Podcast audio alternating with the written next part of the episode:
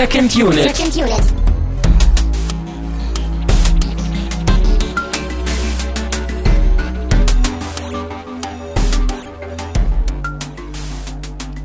Herzlich willkommen zu einer, naja, neuen Ausgabe, für euch neue Ausgabe von Second Unit. Mein Name ist Christian Steiner und ich habe bei mir den Dennis vom Lichtspielcast. Hallo. Hallo, genau, ja, für uns ist die Folge hier schon kalter Kaffee. Ja, Was? ja, ähm, wie ich gerade eben zu dir meinte, ich habe Gremlins im Rechner, glaube ich. Äh, es geht auf Weihnachten zu. Äh, wir haben diese Diskussion schon mal geführt, äh, aber mein Rechner wollte das irgendwie nicht zulassen und ist komplett abgeschmiert mitten in der Diskussion und hat gesagt, nö, nö, das macht ihr nochmal. Deshalb machen wir das jetzt nochmal. Der Autogott hat gesagt, Jungs, ihr habt den Film nicht genug gewürdigt, ich muss eingreifen. Aber weißt du, was wirklich gruselig ist? Wir waren ja in der Diskussion bei Paul Walker angekommen, ne? Ja, genau. Vielleicht war er das. Vielleicht hat er sich nicht genug gewürdigt gefühlt und hat gesagt, nee, Jungs, nee, nee, hier in meiner Autowolke da oben, das äh, macht ihr nochmal. Und Das ist auch wirklich. wir machen es halt nochmal. Aber wir versuchen hier nicht irgendwie eine alte Diskussion nachzustellen und so zu tun, als ob das irgendwie jetzt frisch wäre, sondern nur damit ihr es wisst. Ähm, ja, viele Gedanken, die wir hier, also die wir letztes Mal entwickelt haben, die können wir hier, glaube ich, gleich wieder, wieder aufgreifen und äh, ja, mal gucken, mal gucken, wo wir hinkommen, mal gucken, wo wir landen.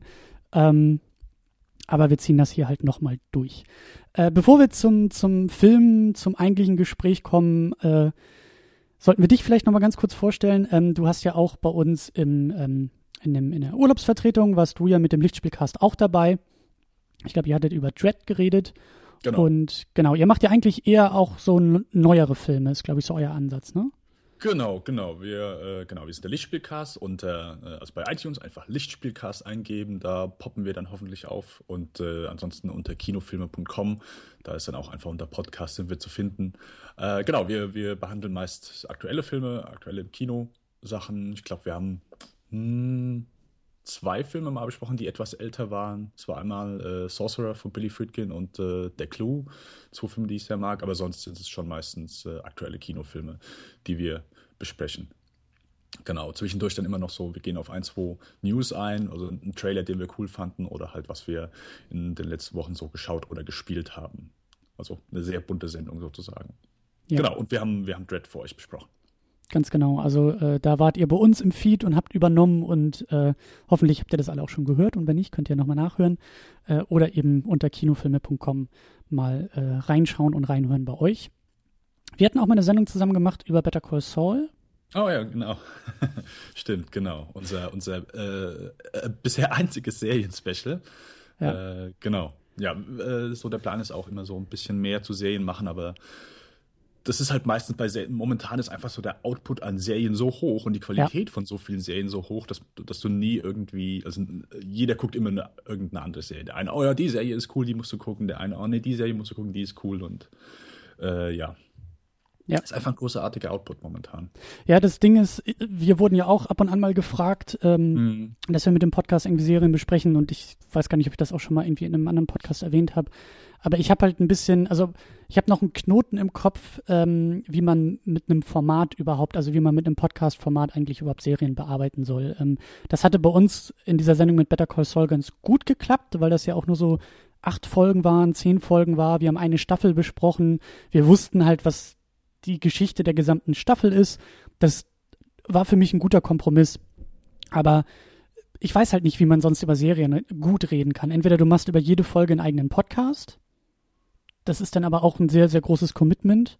Mhm. Äh, Gerade wenn das so wöchentliche Geschichten sind, wöchentlich auch noch zu jeder Episode einen eigenen Podcast machen und auch gar nicht zu wissen, wohin die Geschichte eigentlich geht, weil sie sich ja gerade erst entfaltet, finde ich auch schwierig. Dann abgeschlossene Serien oder abgeschlossene Staffeln. Ja, wenn das halt so normale Serien sind, dann hast du irgendwie 22 Folgen, die du besprichst. Das ist halt auch richtig viel. Ähm, und weißt ja auch immer noch nicht, wohin die Reise geht, weil es kommen ja noch Staffeln hinterher. Ähm, ist schon was anderes. Das ist das Schöne bei Filmen. Du hast halt so deine zwei Stunden Film, auf die du dich irgendwie einlässt, oder mal zweieinhalb. Du hast irgendwie, klar, es gibt zwar Fortsetzungen, aber es ist alles irgendwie ein bisschen, ein bisschen abgeschlossener, ein bisschen abgesteckter und das fällt mir dann leichter, das auch zu bearbeiten und zu beackern.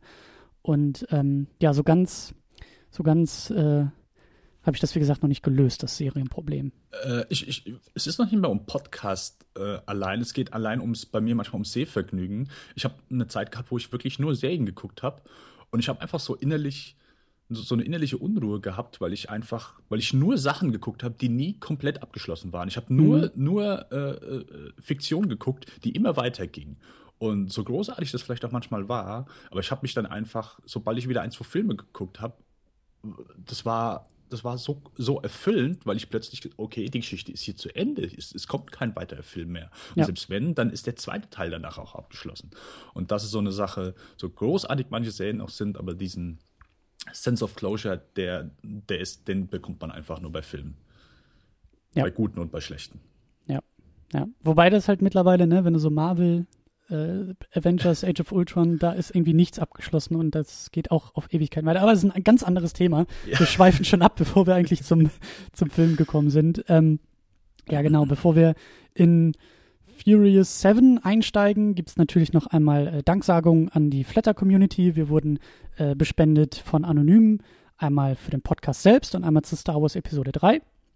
Wir wurden zu der Godfather Trilogy bespendet von Jacker und GMS und Jacker hat uns noch weiter bespendet zu Rambock, Kung Fury und Steve Jobs. Also er hat so mal die letzten Wochen nachgeholt. Und äh, ja, es gab einen Monatswechsel. Wir sind jetzt im Dezember. Das heißt, die äh, Flatter-Abos, die man abschließen kann, das automatisiert zum Monatswechsel ein bisschen gespendet wird, die sind natürlich auch wieder äh, dabei. Und äh, ja, vielen Dank an alle, die, die auch uns abonniert haben über Flatter und wo das eben automatisch passiert. Ähm, wo wir irgendwie auch schon beim Thema Eigenlob, Eigen, Eigenwerbung sind. Äh, ganz kurz noch wie, ein kleiner Hinweis, wir sind jetzt nämlich auch bei Stitcher und bei Deezer zu finden. Stitcher ist so eine Podcast-App mit eigenem Podcast-Verzeichnis. Da habe ich uns mal eingetragen. Und das bedeutet auch, weil die mittlerweile zusammengehören, dass wir in dem Musikstreaming-Dienst Deezer zu finden sind. Bei Stitcher findet ihr den gesamten Feed. Deezer greift irgendwie nur die Episoden auf, die nach Eintragung neu erscheinen. Also da müsste jetzt, glaube ich, so der letzte Monat irgendwie drin sein, so der November. Äh, ja, so bis jetzt, bis zu dieser Ausgabe, diese Ausgabe, äh, Ausgabe natürlich auch bei dieser zu finden. Also, falls ihr irgendwie diese Dienste nutzt, äh, guckt mal rein, ob ihr uns da findet, abonniert uns auch da, wenn ihr das irgendwie wollt, gebt uns da auch irgendwie Bewertungen, Sterne, was auch immer, das hilft uns da sichtbarer zu werden. Und wenn ihr schon dabei seid, dann könnt ihr das gerne auch nochmal bei iTunes machen, uns da abonnieren und da natürlich irgendwie auch bewerten und genauso natürlich den Lichtspielcast. Äh, ihr seid auch bei iTunes und euch hilft es natürlich auch, wenn es da irgendwie so ein paar Bewertungen gibt. Das muss auch noch nicht mal irgendwie ein Aufsatz sein, den ihr schreibt. Das langt schon mit dieser Sterne-Funktion.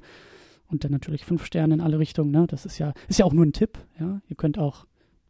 Hm, nee, gebt mal ruhig fünf Sterne für uns. Das, das passt schon. das ist schon, äh, ja. Ja. Genau. Ähm, ja, für uns wird das, glaube ich, ein bisschen, ein bisschen anstrengend jetzt in der Diskussion. Ne? Wir müssen eigentlich wieder über die gleichen Witze lachen, die wir letztes Mal schon gemacht haben. Ähm, wir müssen ja so tun, als ob das alles nicht vorbereitet gewesen wäre oder nicht schon mal passiert wäre. Aber ähm, Ach, Christian, deine Witze waren so fantastisch und so pointenreich, dass ich nur lachen kann. Schleimer, aber dafür bist du in der Sendung, ja. ähm, ja, kommen wir zum Film. Also ich habe ja letztes Mal schon gesagt, ähm, dass das gar nicht so einfach ist. Ja, also wir sind jetzt bei dem Film Furious 7, der siebte Teil der Fast and Furious Reihe.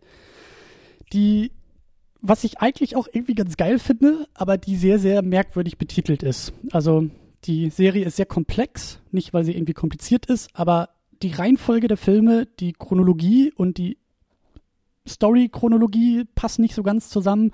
Und dann sind die Titelungen auch noch so, dass man gar nicht weiß, welcher Film auf welchen folgt. Ähm, lass uns das vielleicht nochmal durchgehen. Wir haben es letztes Mal schon äh, versucht, aber das Ganze fängt an im Jahr 2001 mit The Fast and the Furious. Richtig? Genau, genau. Von äh, Rob Cohn, der nicht unbedingt so begabt ist, aber damit hat er, glaube ich, irgendwie so damals den Nerv getroffen. Gerade in meinem Freundeskreis war das halt so voll der, der, also der Film und äh, hier mit Nicolas Cage nur noch 60 Sekunden, das waren so die zwei Autofilme. Ich habe halt ein paar Kumpels gehabt, die so auf Autos stehen. Ich kann damit nichts anfangen. Ich konnte damit noch nie was anfangen. Ich kann da heute noch nichts mit anfangen. Ich bin einfach kein, kein Autotyp. Mein Interesse liegt, liegt in anderen Bereichen. Aber das war einfach so der It-Film. Samstagsabend macht nichts vorgehabt. Wir gucken The Fast and the Furious. Und der hat damals einfach so den, den Nerv getroffen. Und äh, ja, aber ich glaube, so die, so die ersten Fortsetzungen, die, die da ist der Erfolg dann so langsam nach unten gegangen. Vin Diesel, der hat ja schon nach dem ersten zu viel Geld verlangt und war dann auch beim zweiten Teil Too Fast, Too Furious nicht dabei. Äh, der ist auch eigentlich ziemlich kacke und so mit dem vierten, glaube ich, so der schlechteste der Reihe. Zumindest meiner Meinung nach. Ich finde die ganz, ganz schlimm.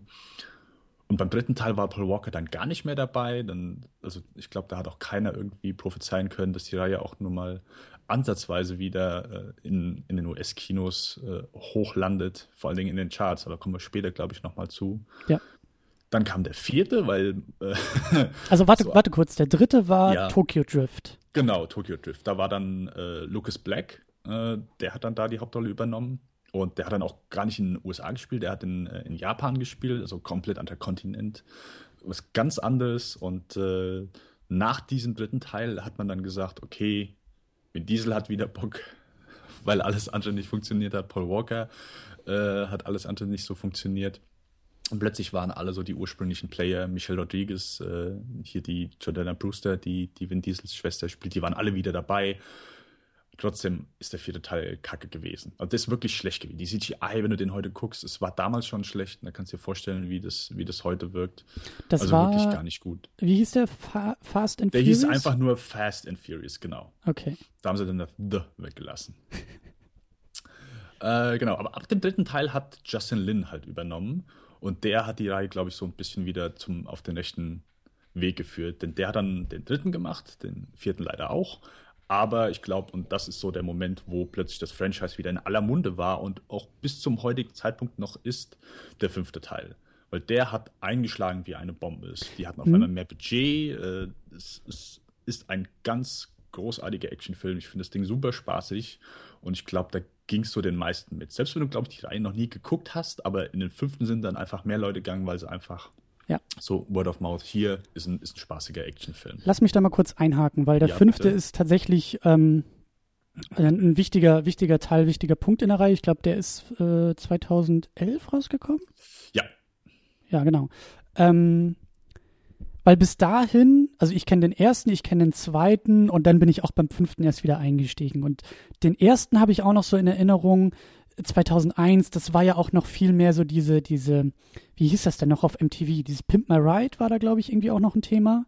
Ja, ja also genau. so diese ganze Autokultur war auch noch viel, viel breiter so in der, in der, in der, in der Popkultur verankert. Ja, das war ja, also durch den Film, durch dieses Pimp My Ride. Dann kann ich mich erinnern, dass, weil ich damals auch sehr viel in Richtung Videospiel unterwegs war, äh, die Need for Speed-Reihe hatte das auch irgendwie aufgegriffen. Da, da war das auch auf einmal Thema, dass da, glaube ich, irgendwie mit Need for Speed Underground oder mit irgendwelchen ich weiß gar nicht mehr mit welchem Teil, aber da war dieses Tune, Pimpen, so diese Autokultur war viel mehr drin, als einfach nur so ein, so ein, so ein Rennspiel irgendwie zu machen.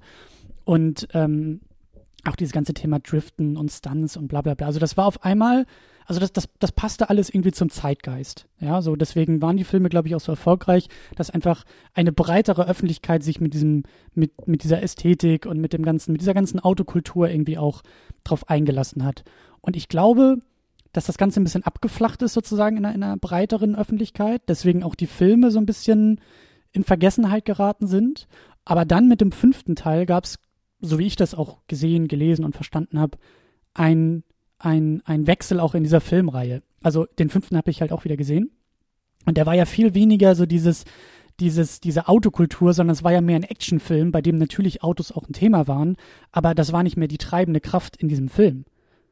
Würdest genau. du das auch so sehen, oder? Absolut. Also ich meine, der erste Teil, wir haben angefangen bei, bei illegalen Straßenrennen und dass, dass die nachts äh, bei Nacht und Nebel irgendwelche Laster überfallen haben genau. und DVD-Player geklaut haben.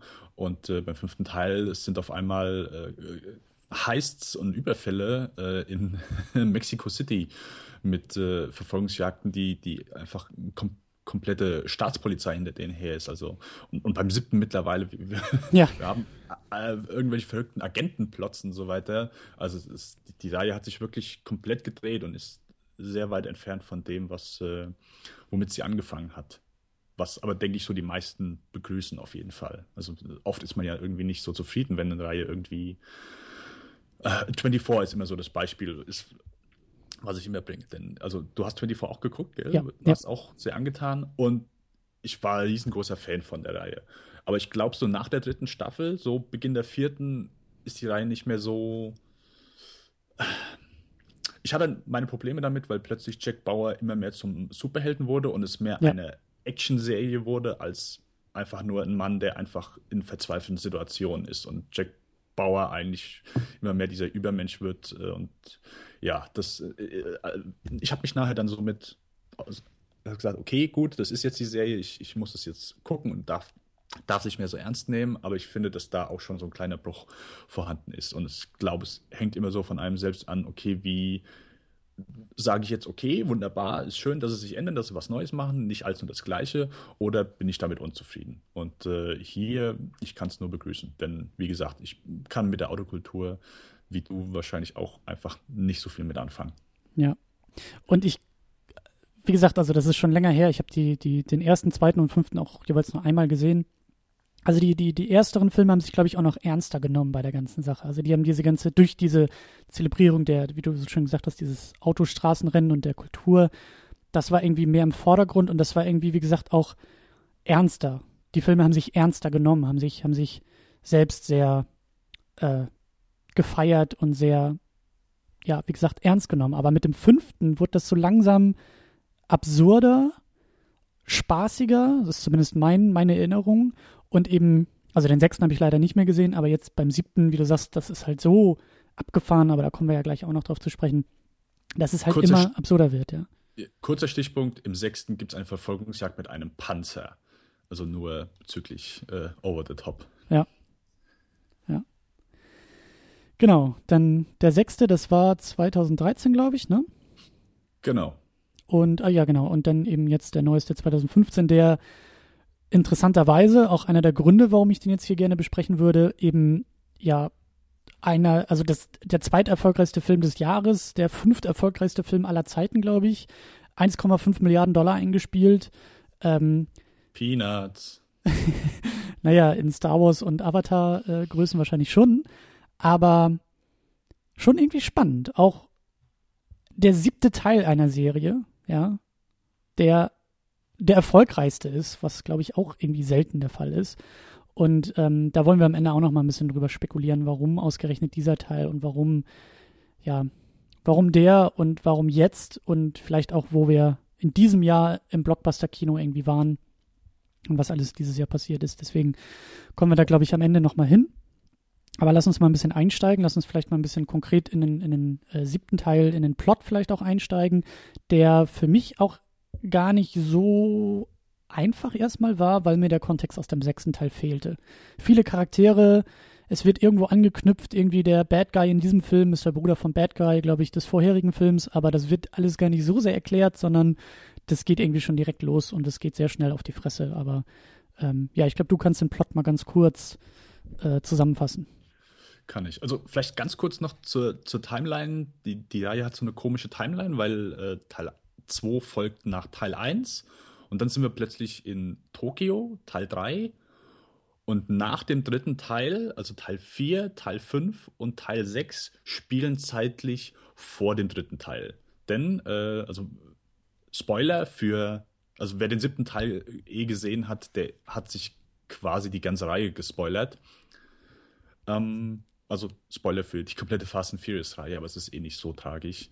Äh, und zwar ein Hauptcharakter, der äh, im, im dritten Teil mitgespielt hat, Hahn, der stirbt in diesem Film. Aber plötzlich ist er wieder dabei in den Filmen danach. Mhm. Und sie erwähnen immer, oh, äh, Hahn, wann, wann, wann fährst du nach Tokio? Wann, wann gehst du nach Tokio? Ja, irgendwann, irgendwann. Und es war so dieses, äh, so alle Fans dann, oh, hoffentlich, hoffentlich äh, geht er erst in zehn Jahren nach Tokio, weil alle wussten, okay, im Teil 3 stirbt er.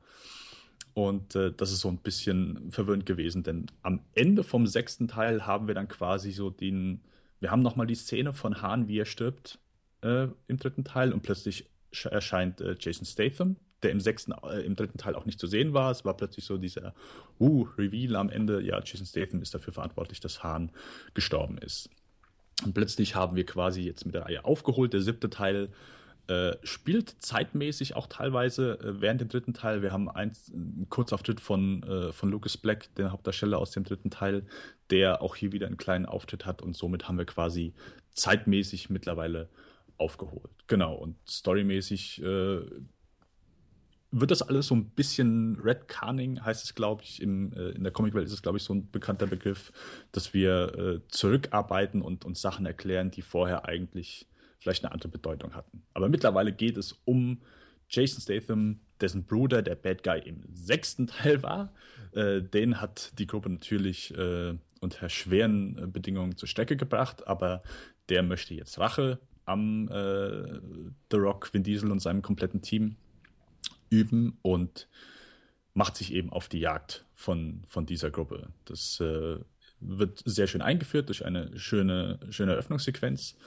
Und genau, im Grunde hangeln wir uns durchgehend nur von Action-Szene zu Action-Szene. Es wird noch ein äh, Mr. Nobody eingeführt, gespielt von Kurt Russell, der natürlich auch seine, seine äh, vielleicht etwas schattigen Absichten hat, aber im Grunde geht es um, und ich habe schon wieder den Namen von dem scheiß Ding vergessen, es war, was, God's Eye? Ja. Ja, genau. Gott sei ein technisches Wunder, äh, Gedingsbums, was, äh, was jeder haben will. Unter anderem auch ein Söldner, gespielt von Jamin Hunsu. Äh, dessen Rolle hier auch, ich finde, so ein bisschen viel ist. Es ist einfach sehr viel, was hier in diesem Film zusammenkommt und was vielleicht nicht ganz zusammenpasst, aber wir nehmen das einfach mal so, wie es kommt.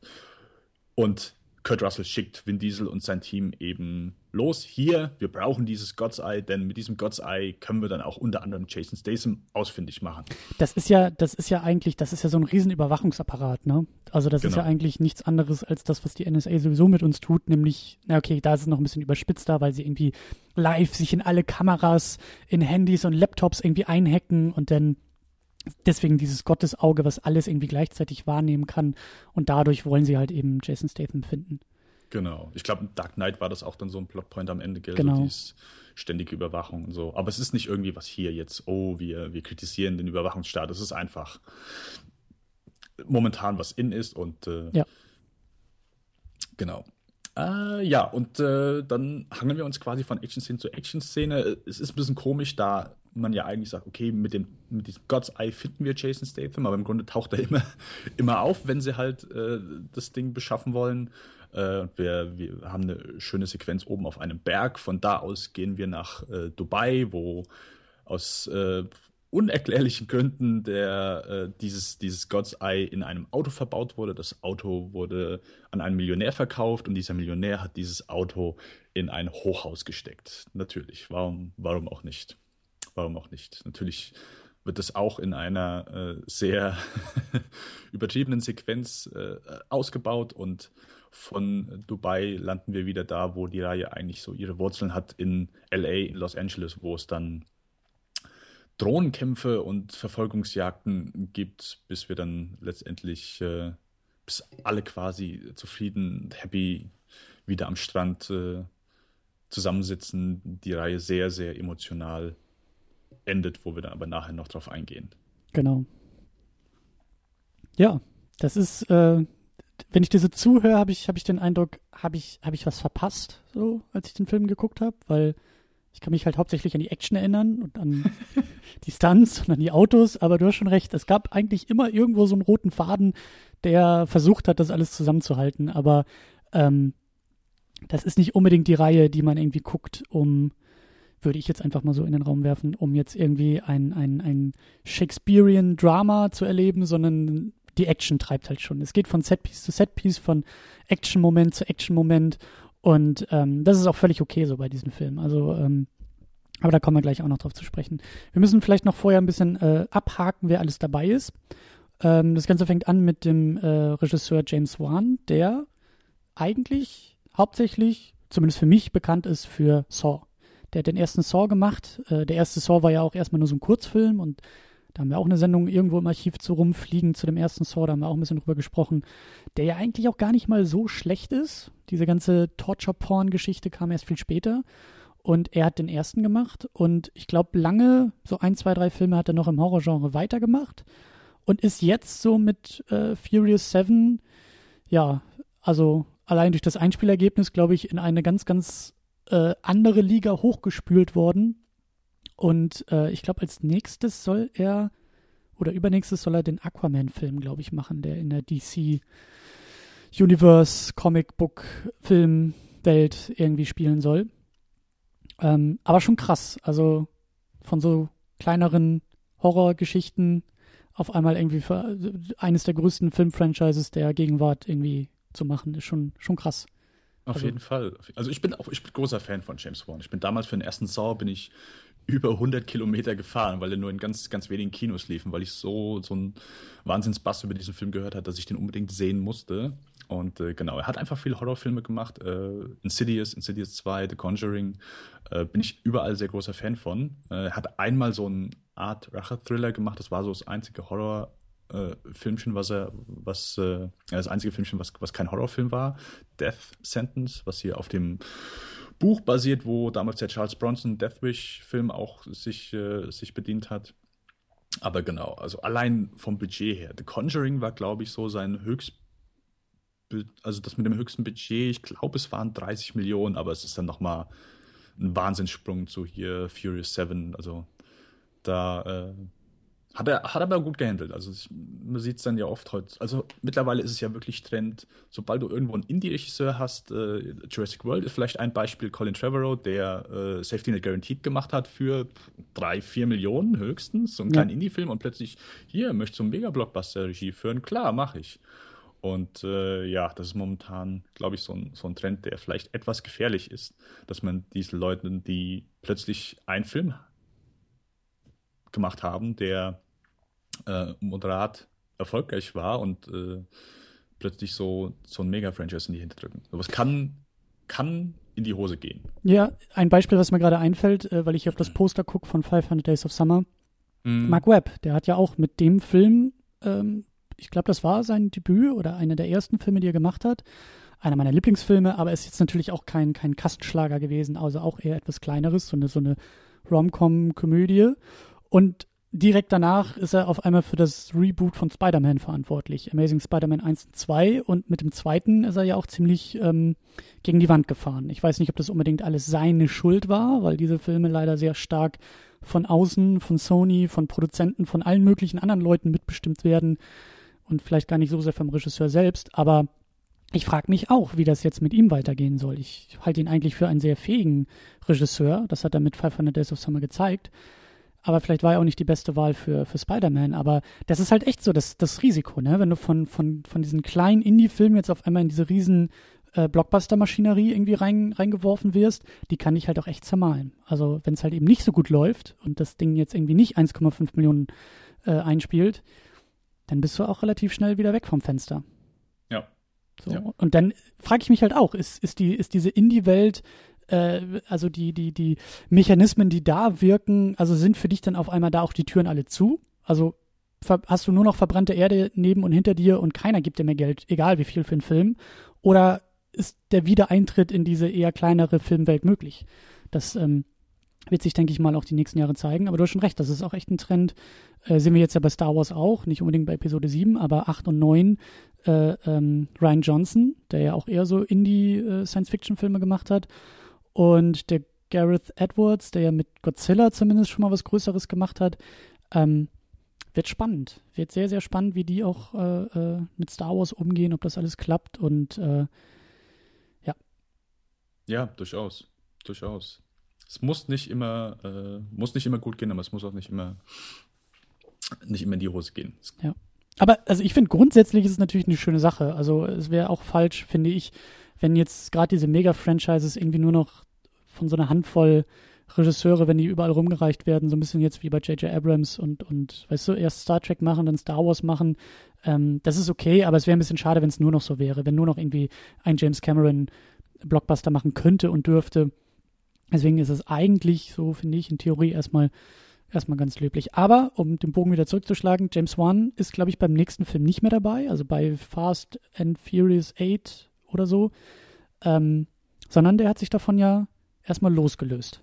Genau, also ihm hat es auf jeden Fall, äh, ihm war es genug. Er hat gesagt, war cool und so weiter, aber es hat einfach, glaube ich, so auch ein bisschen die Lebenssaft aus ihm, aus ihm herausgesaugt, äh, wenn man so den, äh, den äh, ein, zwei äh, Filmtrade-Blättern glauben darf, dann war auch die Arbeit mit Vin Diesel nicht so ganz äh, einfach. Er nimmt also auch, wir haben eben darüber gesprochen, dass die Reihe sich mittlerweile auch nicht mehr ernst nimmt. Wahrscheinlich tut es jeder. Ich glaube, der Einzige, der die Serie noch etwas zu ernst nimmt, ist dann vielleicht Vin Diesel.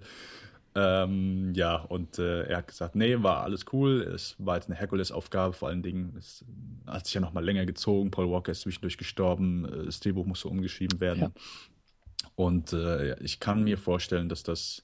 Man sagt wahrscheinlich, ach ja, Film, Film machen, das ist kein Problem. Du sitzt dich in den Stuhl, tust ein bisschen das Megafon brillen und, und alles ist gut. Ich glaube, dass das wirklich ein sehr, sehr harter Job ist. Und gerade an äh, Joss Whedon hat man es vielleicht auch so ein bisschen gemerkt, angesehen und angehört ja. nach äh, Age of Ultron. Oder auch bei George Lucas, also die Nummer mit irgendwie äh, im Stuhl sitzen und durch die Gegend brüllen, das hat er ja besonders bei den Prequels gemacht und äh, wir haben ja alle gesehen, was dabei rauskommt, wenn du irgendwie den halben Film vor Greenscreen machst und einfach ähm, das Studio nicht verlassen willst, so ist auch nicht unbedingt das beste Ergebnis, was dabei rumkommt. Ähm, ja, du hast schon erwähnt, Vin Diesel als Dominic Toretto ist dabei und Paul Walker als Brian O'Connor. Die beiden eigentlich, so was ich irgendwie aus der Entfernung irgendwie auch wahrgenommen habe, die so dieses Franchise irgendwie auch ausmachen, die so, glaube ich, der Kern der ganzen Sache sind, auch wenn sie beim zweiten, also wenn Diesel nicht mehr dabei war und beim dritten beide nicht mehr, aber gerade jetzt so dieses, dieses Reboot nach dem fünften Teil, das lief schon sehr stark über diese beiden Typen. Und ja, du hast schon erwähnt, Vin Diesel, der das Ganze wohl ein bisschen zu ernst nimmt, der auch so rüberkommt im Film, so, der halt immer die tiefe Stimme und dann die krassen One-Liner und irgendwie so der, der, der Papa in dem Team ist. Ähm, ja. Also. Man sieht das auch immer noch so in den, äh, wenn du paar, auf YouTube-Clips gibt es dann so ein paar Aufnahmen von Screenings, wo er dann so die Meute ein bisschen anheizt und mit ihnen spricht und du, du, du siehst ihm einfach an, dass aus ihm so dieser, er ist einfach mittlerweile stolz auf diese Reihe und äh, wirklich ja. so aus, aus tiefstem Herzen. Was, was, auch ein bisschen schön ist, ist okay, aber halt ein bisschen ironisch so rückblickend, dass er halt schon beim zweiten Teil nicht mehr dabei sein wollte, weil er zu viel Geld haben wollte.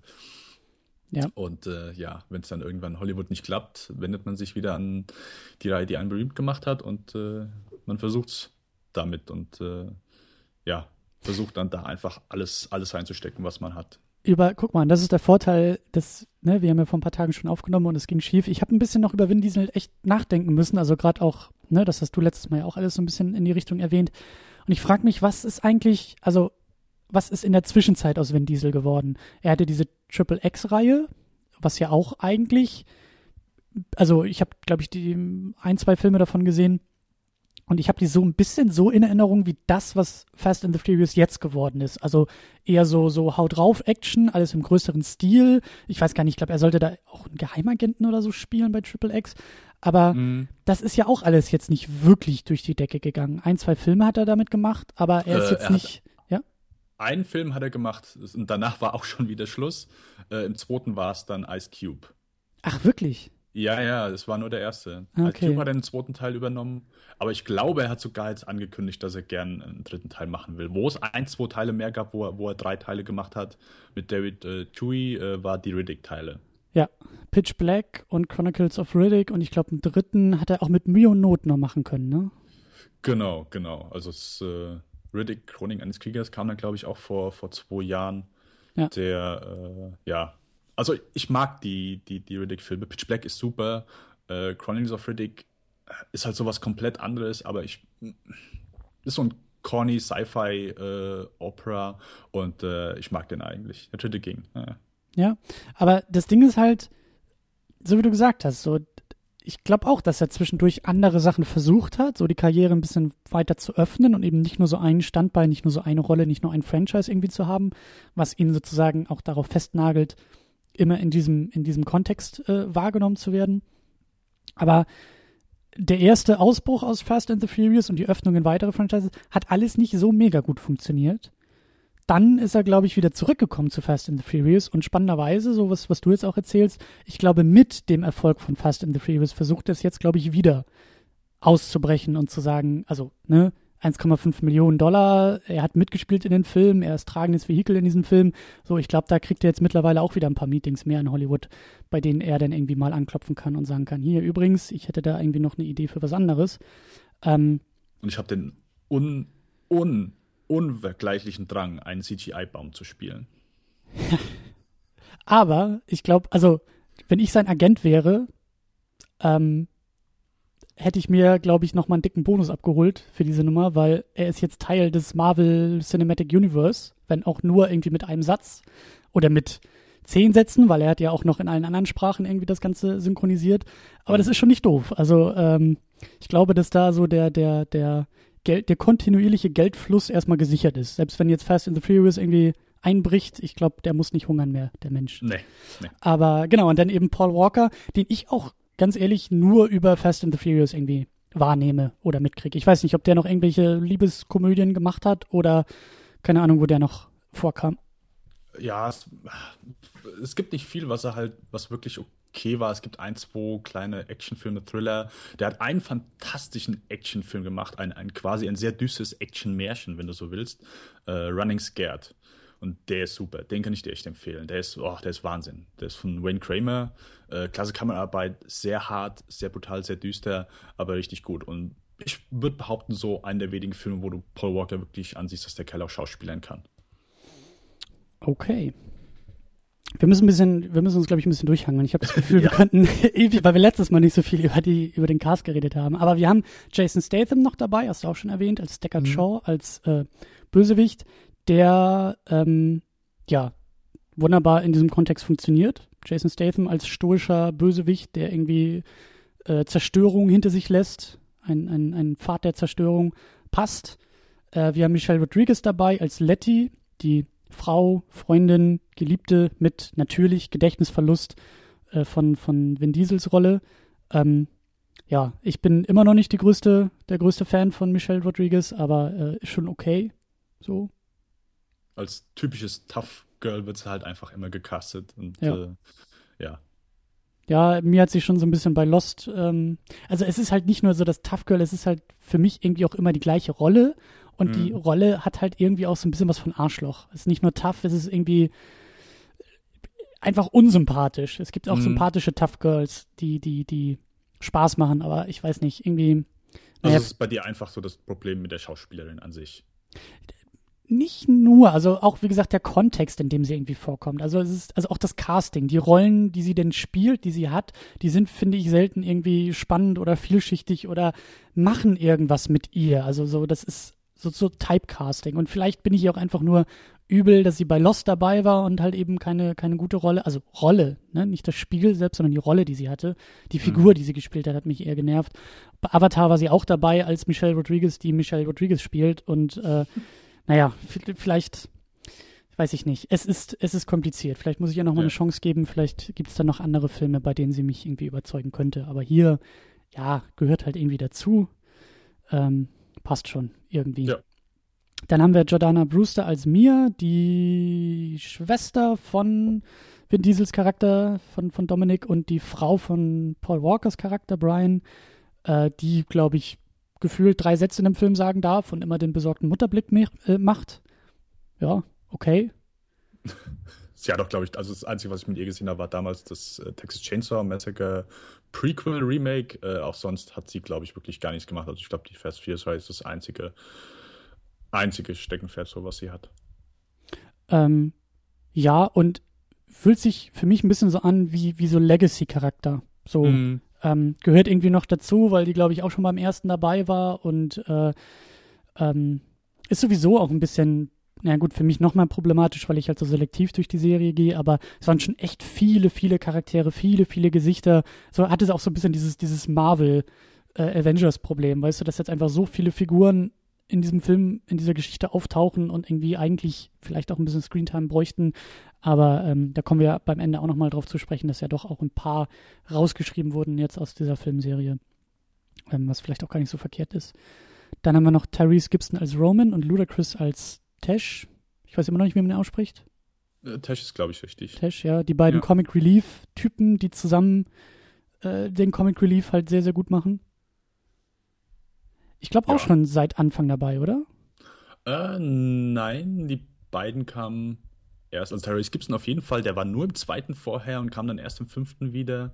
Ähm, und Ludacris, er, er, war ja eigentlich der, das war der, also es war ja bei ihm am krassesten eigentlich, ich glaube, der war nur im zweiten auch nur im zweiten und er hat auch so eine kleine Rolle gehabt. Er war eigentlich nur bei diesen Straßenrennen irgendwie so, so eine Art äh, Ringlichter. Ich weiß nicht, wie die Rolle ist, dass er halt da so, okay, gibt es Go-Zeichen und so weiter. Also wirklich eine ganz, ganz kleine Rolle. Mhm. Also bei ihm ist es, glaube ich, so am krassesten, dass er, er plötzlich so ein Major Player von dem Franchise geworden ist. Mhm. Aber auch da wieder äh, gute Arbeit des Agenten. Ähm, das gibt, glaube ich, die Kohle.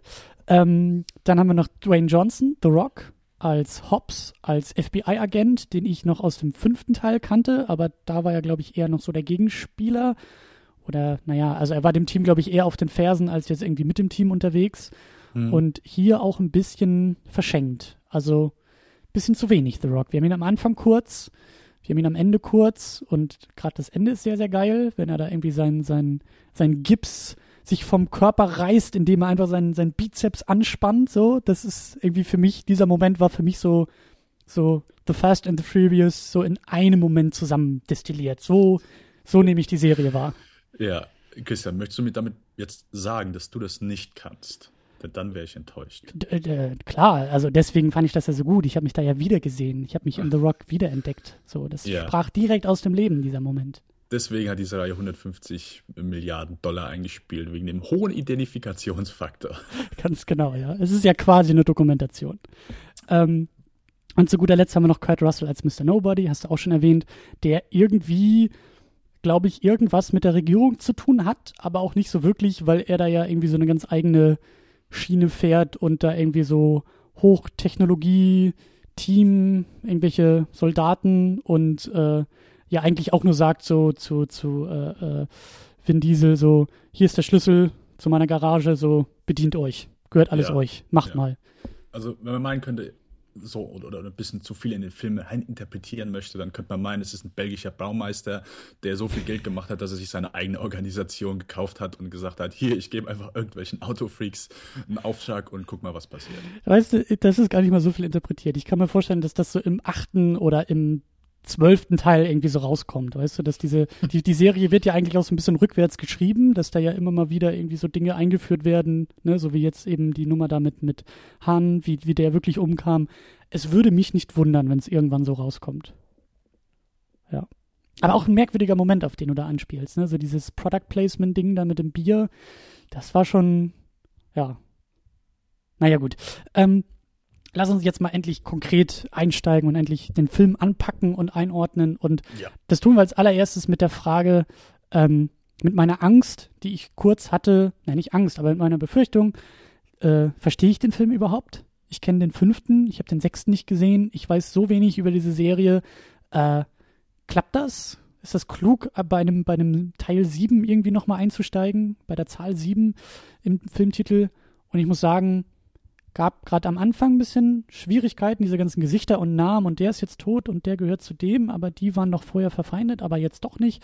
Aber im Endeffekt ist es auch nicht weiter schlimm, weil diese ganze Serie sehr, ähm, sehr seicht irgendwie auch funktioniert, sich selbst gar nicht so ernst nimmt und den Spaßfaktor und die Action halt einfach zentral stellt. Ich glaube, das darf, dürfen wir nicht sagen, äh, wenn Vin Diesel im Raum ist. Ich glaube, der wäre sehr, wär sehr äh, äh, ja, verärgert, wenn wir das so sagen würden, aber so ist es doch, oder? Ja, auf jeden Fall. Also es, es ist bei der Reihe absolut nicht, wenn du sagst irgendwie, oh ja, ich habe den, den verpasst. Hey, kein Problem. Äh, guck die Teile, die gut sind. Das ist auf jeden Fall der fünfte und der siebte. Äh, der erste vielleicht noch so ein bisschen, der dritte ist auch noch ganz okay. Aber äh, im Grunde ist es eine große Seifenoper. Denn plötzlich gibt es einen, einen, Plot, wo Gedächtnisverlust, ja, auf, plötzlich kommen Tote wieder. Und äh, ja, es ist, also du kannst einfach einschalten innerhalb von ein paar Minuten kommt man eigentlich schon so alles mit, was du, was du mitbekommen musst. Das ist wie bei, bei gut sein, schlecht sein. Selbst wenn du mal fünf Wochen verpasst hast, du schaltest wieder ein und innerhalb zwei Folgen bist du wieder drin. Also natürlich die, die Leute, die jetzt absolutes, absolute Fans von diesem Franchise sind und äh, jeden kleinen Twist so verehren und äh, vom Kinosessel springen, weil sie es kaum fassen können, dass äh, Michelle Rodriguez auf einmal wieder lebt, obwohl sie im vierten Teil gestorben ist. Äh, die vielleicht weniger, die, die zelebrieren das auch und das ist auch cool, das ist super und die sollen das auch. Aber ja, es ist, es ist nicht wichtig. Es ist eine Reihe, die, die mit Charakteren, die sind Archetypen. Wir verstehen innerhalb, sobald die zwei Sätze gesagt haben, verstehen wir, was dieser Charakter für ein Typ ist. Und es ist okay, denn die Schauspieler haben, denke ich, eine Menge Spaß dabei und, und, und verkörpern das hier durchaus sympathisch. Mit Diesel mag ich wirklich nicht so. Ich finde, allein wenn, wenn er reinblickt, dann fühle ich mich ein bisschen innerlich verletzt, weil ich, glaube, er will mir irgendwas, aber ich weiß nicht was. Aber äh, ich denke, der Rest ist so, ja, macht Spaß, ist, ist nicht großartig kompliziert und äh, selbst wenn man die Teile vorher nicht guckt hat. Man kann hier einschalten und äh, man ist, glaube ich, innerhalb weniger Minuten dabei. Ja, ja. Ähm, ein Gedanke, der, der mir jetzt gerade kam, wir haben äh, letztes Mal auch so ein bisschen darüber geredet, ähm, also das Stichwort Seifenoper ist auch letztes Mal gefallen und ist ein ganz, ganz wichtiges. Da kommen wir, glaube ich, äh, gleich auch noch drauf. Aber das zweite Stichwort ähm, ist, ist äh, Superhelden.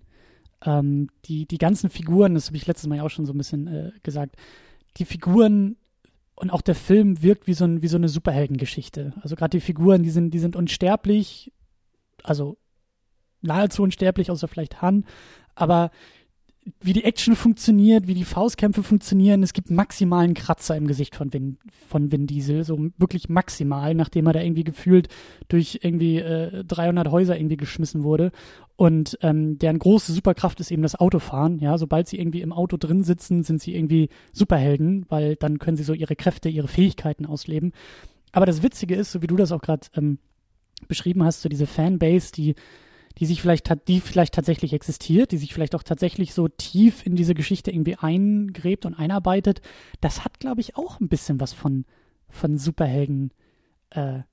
Also, wenn ich jetzt nämlich mal so mich, also wenn ich so ein paar Schritte zurückgehe und ich bin so jemand in diesen Superheldenfilmen, ja, also das ist ja für mich eine große, ein großes Thema, eine große Leidenschaft. Und da tue ich ja genau das. Da arbeite ich mich gerne irgendwie rein in die, in die Andeutung, in die Easter Eggs, in die, in die, in die Chronologie. Da, da nehme ich das auch alles relativ ernst. Ähm, aber jetzt merke ich auch, naja, genauso absurd ist es, glaube ich, für sehr, sehr viele, die halt nicht so tief drin sind, wenn sie irgendwie so einen Superheldenfilm gucken, wenn sie auf einmal irgendwie Captain America 2 gucken. Äh, und ja, weiß ich nicht. Das ist schon irgendwie, das, der, der Gedanke ist mir vorher gar nicht gekommen. Also diese Parallelen zwischen Fast, der Fast and the Furious Serie und eben auch dem Marvel Cinematic Universe im Grunde genommen. Und wie da vielleicht auch die Rezeption eigentlich ähnlich funktionieren kann. Also was ich sagen will ist, äh, ja, ich glaube, ich glaube, es gibt diese Fanbase und ich glaube, sie, sie, sie nimmt, also kann es auch sehr, sehr ernst nehmen und das ist eigentlich schockierend, aber genauso ist es eigentlich im Superhelden-Kontext und da bin ich auch Teil des Problems. Also eigentlich alles cool. Ja, es ist, denke ich, noch so schön äh, in dieser ersten Actionsequenz. Jeder hat ja irgendwie so sein persönliches Auto. Der eine hat so ein kleines, schnelles, der eine hat ein ja. stabiles und das so die, die Autos so quasi dem, äh, dem Charakter so ein bisschen nachempfunden sind. Passt dann, denke ich, auch zu dieser Theorie dazu. Ja. Und was auch, ähm, also so, so, wie wir, glaube ich, beide diese Filme re rezipieren, ist eher, ist eher der Spaßfaktor. Also ich glaube, du nimmst das Ganze auch nicht so wirklich ernst. Nee. Ich will dir nichts unterstellen, aber gut. ähm, wir, wir beide nehmen das alles nicht so ernst, sondern wir feiern den Spaßfaktor und ähm, wir haben auch keine Probleme damit zu sagen, dass das alles eigentlich ziemlich dumm ist. Aber nicht, nicht, wie sagt man, nicht beleidigend dabei oder nicht, nicht irgendwie, also es ist nicht Transformers dumm. Ich gehe nicht mit Kopfschmerzen raus, ich gehe nicht, ich fühle mich nicht beleidigt von dem Film oder von dem Filmemacher, sondern im Gegenteil, ich kann das alles irgendwie mit abfeiern. Ich kann, ich kann da mitgehen. Ich kann sagen, ja, ich sehe vielleicht auch einige problematische Aspekte. Die Filme sind sexistisch, sie sind vielleicht auch teilweise rassistisch, aber es ist halt eben, es schmälert nicht automatisch für mich den Spaßfaktor, wie es das eben bei Transformers der Fall ist. Transformers 4 habe ich im, jetzt im Sommer nochmal geguckt, weil ich mich selber hasse. Und ähm, da, ja, also da, da kommt auch gar kein Spaßfaktor auf, während das hier schon wirklich möglich ist. Über diese überdrehte Action und die Charaktere und das Ganze, ähm, das habe ich jetzt nämlich auch noch mal in der Zwischenzeit nochmal noch mal, äh, gesehen. Ich habe mir noch ein paar andere Reviews irgendwie angeguckt und da gab es irgendwie den Verweis auf so, ein, auf so eine Satire-Website, die irgendwie, äh, ich glaube, zum fünften Teil haben sie halt so, ein, so, ein, so eine Art, äh, ja, so, so Fake-Video, Satire-Video gemacht. Und zwar haben sie den Drehbuchautor von Fast Five interviewt und das war ein achtjähriger Junge. Und dann haben sie gezeigt, wie er das Drehbuch geschrieben hat und wie eben da in dem Drehbuch drin steht, ja, und dann knallen die Autos gegeneinander und äh, ähm, ich hoffe, dass ich das Video nochmal finde und auch verlinken kann bei uns. Ähm, das trifft schon sehr, sehr stark in den Kern, finde ich. Also die Filme sind irgendwie, sind gefühlt von Zehnjährigen gemacht und für die zehnjährigen Jungs in uns gemacht. Ja, ja, ja, so eine kleine, kleine, kleine Jungfantasie. So geile Autos, äh, Mädels, die sehr, sehr, sehr wenig anhaben und sehr, sehr viele Kameraeinstellungen auf eben äh, die verschiedenen Gliedmaßen dieser Mädels.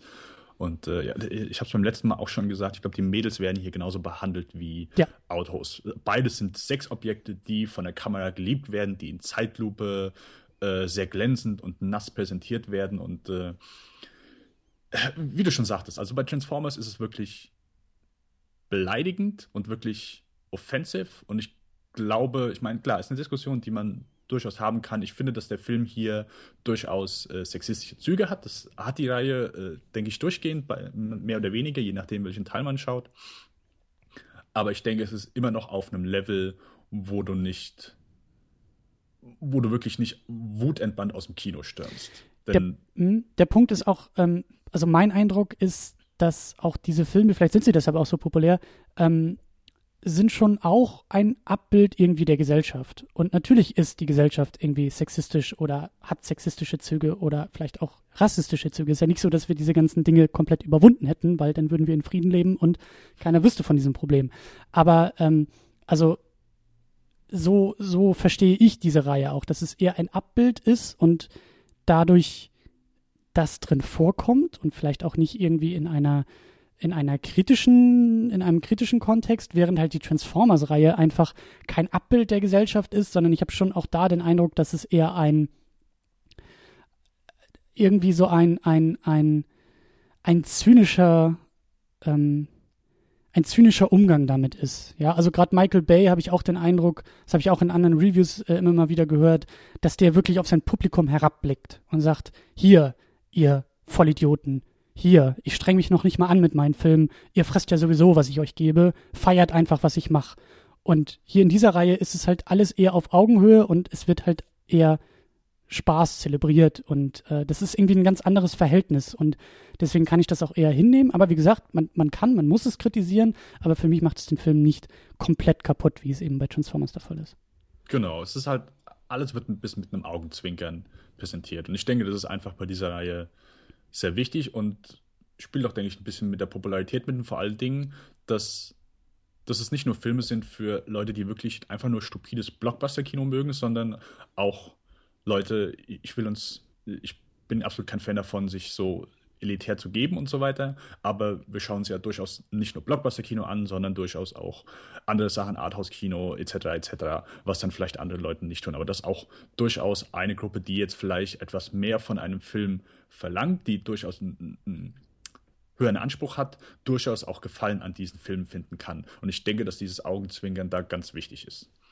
Ja, und äh, wenn wir schon dabei sind, auch in andere Filme und Franchises zu vergleichen, ähm, ich musste auch öfter an die Expendables denken, ähm, mhm. an die Filmreihe, weil ich schon auch das Gefühl hatte, dass Fast and the Furious ähnlich funktioniert, also ähnliche Mechanismen benutzt und auch ein ähnliches Publikum vielleicht ansprechen will und bedienen will, ähm, nämlich einfach, wie wir schon gesagt haben, die zehnjährigen Jungs in uns, die sagen, coole Action, coole Typen. Bei den Expendables halt eben das Ganze sehr selbstreferenziell und einfach noch stärker auch um die um die, nicht nur, nicht nur die Figuren, sondern auch wirklich um die Schauspieler, um die Typen, ja. Also wenn dann irgendwie Bruce Willis I'll be back sagt oder, oder Stallone oder wer auch immer das war, ja, oder, oder eben so ein Moment wie, wie hier, wo wir ja schon äh, darauf angespielt haben, The Rock äh, ne, zieht seinen Bizeps irgendwie an und schon geht der, geht der Gips ab und er ist wieder da und, und bei Expendables war das für mich irgendwie, als Schwarzenegger die Tür von einem Smart rausreißt, äh, weil er halt natürlich so stark ist, dass es passiert. Ähm, also es gibt ähnliche, also ich finde schon, dass sie vergleichbar sind, aber der entscheidende Punkt ist eben, dass Fast and the Furious eben sich nicht zu ernst dabei nimmt und Spaß erlaubt und den Spaß halt auch da, was wir ja gerade eben schon meinten, gar nicht so herabblickend irgendwie macht. Und Expendables funktioniert für mich einfach nicht so gut äh, in diesem Kontext. Also ich will auch nicht sagen, dass die Macher auf uns herabblicken, aber es ist irgendwie, es ist seelen, seelenloser Fanservice bei den Expendables und hier, hier fühlt sich das nicht so an.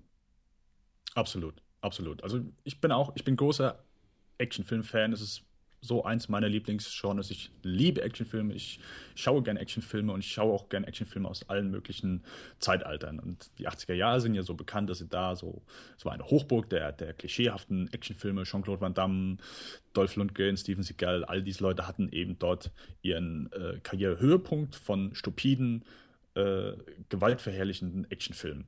Und Expendables möchte ja gerne so eine Hommage dann sein und ich glaube, dass sie viel zu viel Zeit damit verbringen, diese Hommage zu sein und wie du schon eben sagtest, mehr damit beschäftigt sind, Fanservice zu leisten, als gute Actionfilme zu sein. Ich habe halt, wenn ich die Expendables-Filme, ich habe alle drei gesehen, das ist wie bei dir bei, bei Transformers 4, den ich auch gesehen habe. Man will diese Filme nicht gucken, aber man, man, man macht's einfach. Und das ist, glaube ich, dann so der, der kleine Pickel, den man, äh, den man immer kratzt, weil, weil man nicht anders kann. Aber um darauf zurückzukommen, Expendables, ich finde die auch nicht gut, weil ich auch einfach die Action nicht so gut inszeniert finde. Ja. Um es mal mit Furious 7 zu vergleichen, diese Sequenz auf dem Berg, ich finde das ist ein fantastisches Setpiece. Ganz fantastisches Setpiece. Und keine einzige Actionsequenz aus den Expendables-Filmen kommt da, da dran. Ja. Ja. Ja, das ist sowieso auch, auch ähm, ein, eine Stärke, um es mal so rum zu formulieren, von Fast and the Furious, dass die, die sind, die sind komplett in der Gegenwart. Ja, die Filme sind jetzt nicht in der Handlungslogik so im Hier und Jetzt, weil keine Ahnung, wo die spielen, weil, Pre also, ne, wie du ja schon erwähnt hast, der eine vor Teil 3 und dann aber doch wieder nicht und bla. Aber sie sind halt, sie sind modern und sie sind halt, das meine ich im Hier und Jetzt. Die sind im Jahr 2015 gemacht für das Jahr 2015. Und das Problem, was ich eben bei den Expendables habe, über diese Typen und auch über diese Figuren ist irgendwie dieser Bruch mit der Zeit. Ja, sie spielen auf die 80er an, verhalten sich aber nicht wie Filme aus den 80ern, sondern versuchen teilweise auch zu modern zu sein. Und das funktioniert alles für mich nicht so sehr, wie es eben hier bei, bei, ähm, bei, bei Fast and the Furious irgendwie funktioniert. Das ist halt irgendwie alles runder, das ist alles irgendwie aus einem Guss. Ja. Das, äh, das, das denke ich auch. Und, und äh, auch so ein Punkt, den wir, den wir letztes Mal schon hatten, aber ähm, sie sind auch, ähm, hatten wir ja auch schon so ein bisschen jetzt auch erwähnt, dass, dass sie, äh, die, die Reihe nimmt sich nicht so ernst, aber sie schafft es eben auch über diesen, wie du so schön gesagt hast, über diesen Seifenoper-Aspekt, sich auch inhaltlich nicht so ernst zu nehmen. Und auch da sind, also der Film ist in der Action und in der Handlung aus einem Guss, weil das halt alles so diese, dieser zehnjährige ja, Drehbuchautor der hat, auch, der hat nicht nur die Action geschrieben, sondern der hat auch die Dialoge geschrieben. Und deshalb passt irgendwie alles zusammen. Der Film versucht nicht wie andere Actionfilme auf einmal in der Handlung sich super ernst zu nehmen und super deep zu sein und vielleicht noch irgendwelche äh, äh, so, so Grautöne anzuschlagen und irgendwie noch so, so, so, so, weiß ich nicht, äh, ähm, ein Beispiel, der, der, der, der, mir wieder in den Kopf kommt, äh, ist äh, der neue Terminator, der sich einfach viel zu ernst nimmt und einfach dann auch dümmliche Action-Sequenzen hat. Und hier bei Fast and the Furious ist halt alles irgendwie so ein bisschen dümmlicher, aber das passt und es macht halt eben auch Spaß dabei. Augenzwinkern ist auch so ein Stichwort. Sowohl in den Dialogen verspüre ich ein Augenzwinkern, in Klammern, außer wenn Vin Diesel dabei ist, Klammer zu, aber in der Action gibt es halt auch jede Menge Augenzwinkern.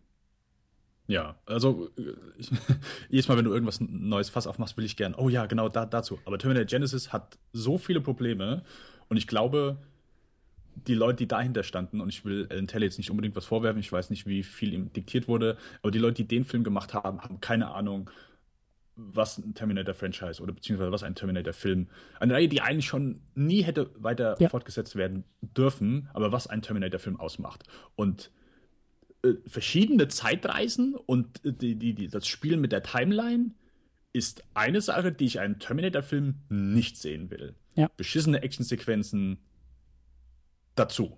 Und äh, ja, ich denke hier, die Leute wissen einfach, was, was gehört dazu, auch wenn man sich sehr weit entfernt hat von, von dem ersten Teil, wo man angefangen hat. Aber ich denke, hier ist, ist es konstant das, das gleiche Level. Und man weiß einfach, okay, was gehört dazu, was, was müssen wir dem Publikum liefern? Und was, was gehört zu dieser Reihe dazu? Und was, was macht Spaß? Und was ist, was ist einfach fluffy, but fun. Ja, und das ist das perfekte Stichwort, um auch in die Action-Momente einzusteigen und die mal ein bisschen äh, auseinanderzunehmen und äh, auch den Fun-Charakter herauszuarbeiten. Und du hast es schon getan mit diesem wirklich zentralen ja, Setpiece, das hat, glaube ich, auch in den Trailern den Film verkauft, ähm, diese, diese, dieser, dieser Fallschirmsprung, ja. Diese Wahnsinnsidee, irgendwie fünf Autos in so ein, in so ein Flugzeug irgendwie zu, zu stellen und mit eben den Autos, ja, in Klammern die Superkraft unserer Helden, äh, aus diesem Flugzeug irgendwie zu springen und dann per Fallschirm auf so einem Berg zu landen, was natürlich, also natürlich macht das keinen Sinn. Das ist klar, aber es macht halt unglaublich viel Spaß, das mit anzusehen. Und dazu, es sind praktische Effekte dabei. Die haben wirklich Autos genommen und haben die aus Flugzeugen fallen lassen. Die sind zum Militär gegangen und haben gesagt, hier, ja. ist es möglich? Ja, das ist möglich. Ihr könnt, äh, wir benutzen GPS-gesteuerte äh, Fallschirm-Dingsbums-Dinger äh, und die könnt, könnt ihr dafür nehmen. Und natürlich ist nicht so wie in dem Film. Ich glaube, eins haben sie, ein Auto äh, da hat sich der Fallschirm nicht geöffnet, das war dann nur mal platt. Aber sonst hat das funktioniert. Und das ist einfach so eine Sache. Natürlich ist es auch absolut ridiculous, aber es macht Spaß, es ist ein, ein cooler Opening und ja, ich bin, ich bin echt nie, ich bin kein großer Fan von dem Satz, ja, äh, für den Film musst du dein Gehirn ausschalten. Ja, Denn, ja. Äh, menschlicher Impuls, hallo, ich will mein Gehirn nicht ausschalten, aber ich denke, es, selbst wenn das Gehirn hier an ist, macht es einfach eine Menge Spaß. Ja, und, und, und das ist, ah, das ist ein richtig schönes Stichwort, weil das ist für mich irgendwie auch so ähm, das Schöne bei, bei, bei den Fast and the Furious Filmen, das ist halt, klar, es ist albern, aber das ist, das ist auch das, was ich meine, so mit beleidigend. Ja, also ich fühle mich beleidigt, wenn sozusagen ich mein Gehirn ausmachen muss, um einen Film genießen zu können. Das ist bei Transformers so, das ist auch in gewissem Teil bei Expendables so.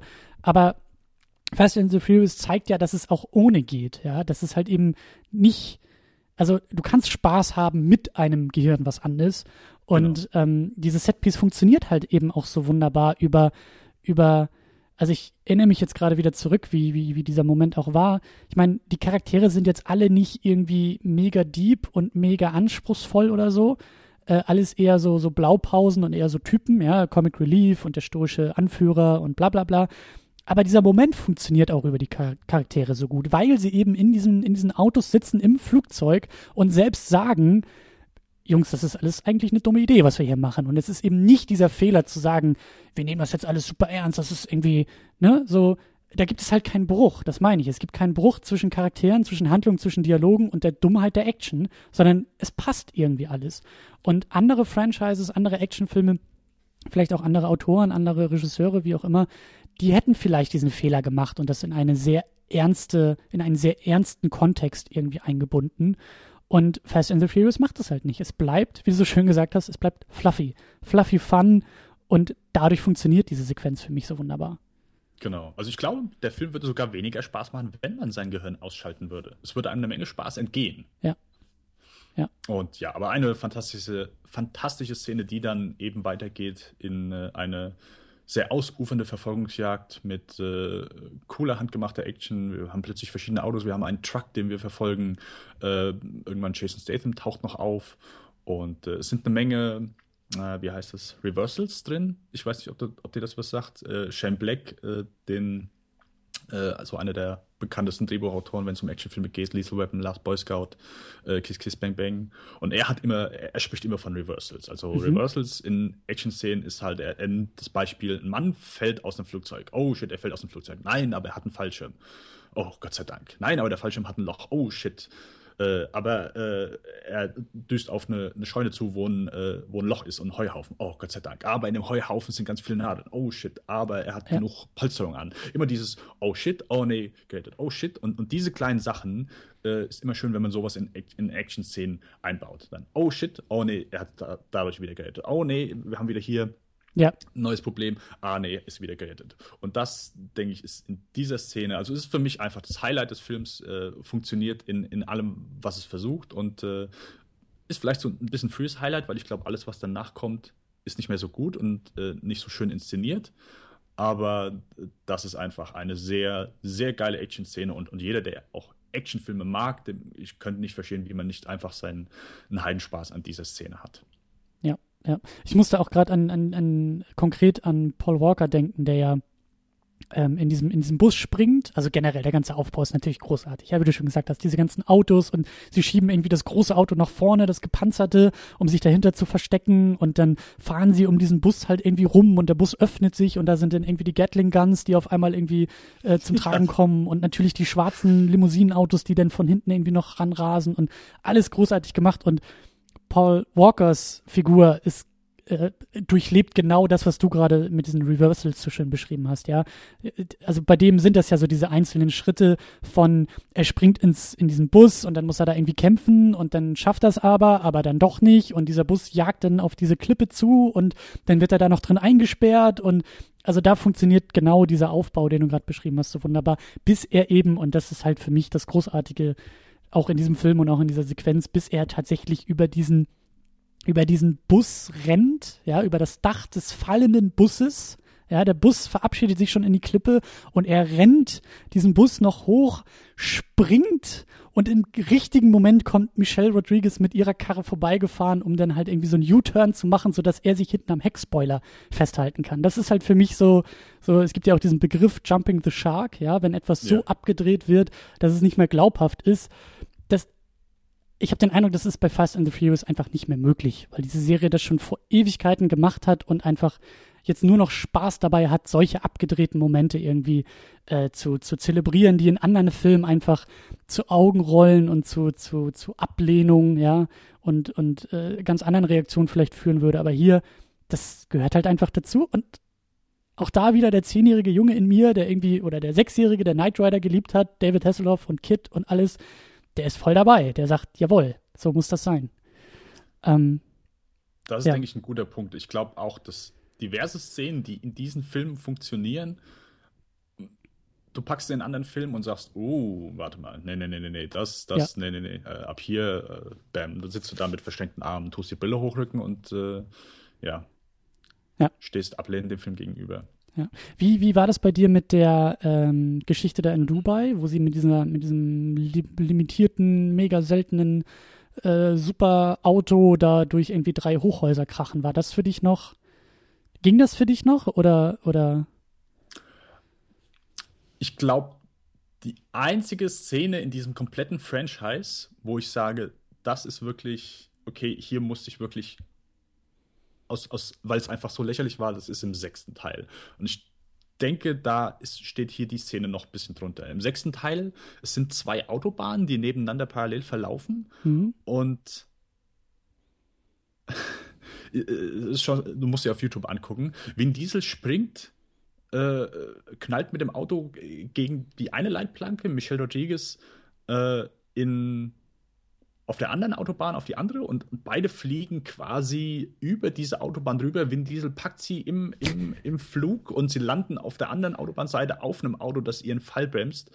Äh, es ist, äh, das ist wirklich, das ist eine Szene aus Matrix Reloaded, wo Neo plötzlich ankommt, ja. anfliegt und die Jungs von der Autobahn rettet. Und äh, da denke ich, ist hier noch es ist ein Level drunter, aber natürlich, es ist ridiculous. Äh, Im Trailer hatte ich es schon gesehen aber aus einem ganz komischen Grund funktioniert es. Ich finde es ja. okay, ich, ich, man kann hier einfach nicht mehr von einem Level ausgehen, das realistisch ist. Das ist einfach, ich bin eh auch kein Fan davon, wenn, wenn die Leute mal ankommen, mm, mm, das war aber nicht realistisch. Ganz ehrlich, kein Film ist das und auch kein Film will das unbedingt sein. Natürlich haben manche Filme oder Serien realistische Züge, aber keiner, kein Film, selbst die, selbst ach, komplexe Serien wie The Wire, die alles realistisch darstellen, aber selbst die sind dramatischen Zügen unterworfen. Und ich, wenn ich Fiktion sehen will, egal wer realistischste diverse Prozesse darstellt, ist es immer noch eine Form der Dramatik. Und deswegen bin ich immer ganz empfindlich, wenn jemand sagt, das ist nicht realistisch. Natürlich ist es hier, irgendwann gibt es auch ein Level, wo man sagt, das ist zu übertrieben, funktioniert nicht für mich, aber ich habe hier auf jeden Fall meinen Spaß und so übertrieben die Sequenz in Dubai ist, äh, ich habe meinen Spaß dabei. Ja, ja, du kannst meinen Kopfnicken nicht hören, aber äh, ja, so geht es mir genauso. Ich. Ja, komischerweise kann ich das. Hast du auch Superkräfte? Sitzt du auch gerade in einem Auto und kannst auf einmal meinen Kopfnicken hören? Äh, nein, ich habe super Ohren, äh, oh. Kopfhörer drauf und damit kann ich alles hören. Sehr gut. Ähm, ja, also, also ich habe mich das halt auch im Film gefragt für so einen kurzen Moment. Ist das jetzt gerade zu viel? Aber es ist für mich halt auch gerade noch so in dieser nicht, ja, realistisch ist für mich auch kein Begriff, den ich, den ich gerne äh, äh, gebrauche. Es ist für mich immer Glaubhaftigkeit. ein Film muss für mich glaubhaft sein. Und innerhalb seiner Welt. Genau, innerhalb bestes Beispiel, ne, immer wieder, es ist für mich glaubhaft, dass in diesem Superman-Film so ein Baby von einem Planeten kommt und Superkräfte hat und die Welt rettet und irgendwie Laserstrahlen in den Augen hat und irgendwie unverwundet. Das ist für mich alles halt glaubhaft. Das ist natürlich nicht realistisch, aber es ist glaubhaft. Und ähm, das ist, das, das schafft auch, das schaffen die Fast and the Furious Filme für mich halt auch. Sie bleiben glaubhaft. Manchmal schrammen sie vielleicht sehr stark an der Glaubhaftigkeit, aber ähm, es ist, es ist für mich wie so ein Gummiband, was immer im richtigen Moment eigentlich zurückzieht, vielleicht auch mal kurz überspannt wird, aber es, es bleibt halt alles irgendwie, es bleibt halt alles irgendwie in den eigenen Parametern, im eigenen Rahmen und ähm, äh, sie, sie, sie tasten sich halt auch immer an diese Grenzfälle ran. Das ist ja auch das Schöne äh, an, an den Film. Und ich glaube, das meine ich auch so ein bisschen mit diesem Spaßfaktor. Das ist irgendwie so dieser, dieser, diese Ernsthaftigkeit, die ich eben anderen Filmen und Franchises ähm, unterstelle. Ich glaube, Ernsthaftigkeit kann man auch genauso gut mit dem Begriff Realismus nicht austauschen, aber der gehört irgendwie mit dazu. Das ist so nach dieser Dark Knight, nach Christopher Nolans Blockbustern, die alle sehr erpicht sind auf eine gewisse Form des Realismus, also die aus dieser in Anführungszeichen realistischen Perspektive heraus versuchen, irgendwie Welten zu erschaffen. Das ist legitim, das ist völlig in Ordnung, das mag ich auch bei Nolan, aber mich stört es halt, dass einfach gefühlt jedes Blockbuster-Franchise genau diesen Ansatz irgendwie aufgreifen will. Und da, da gehen für mich die Marvel-Filme in eine andere Richtung, deswegen kann ich mit denen oft, nicht immer, aber sehr oft sehr viel Spaß haben. Und Fast mhm. and the Furious macht es genauso. Das scheißt auf Realismus, es bleibt glaubhaft, aber es hat halt jede Menge Spaß dabei. Genau, jetzt kannst du meinen Kopfnicken nicht hören. ich kann es in der Tat nicht. Ich habe viel Daredevil geguckt in den letzten Wochen, aber das ist leider nicht abgefärbt. Okay, schade, schade. Ja. ja. Ja. das ist es halt einfach. Glaubhaft innerhalb seines Universums. Weißt, die können von, von Dach zu Dach springen mit einem Auto, das ist unrealistisch. Wenn damit plötzlich Sauron ankommt und sagt, Jungs, das ja. ist jetzt mein Auto, dann sagen wir, oh, warte mal, Sauron, was macht der hier? Ja, ja.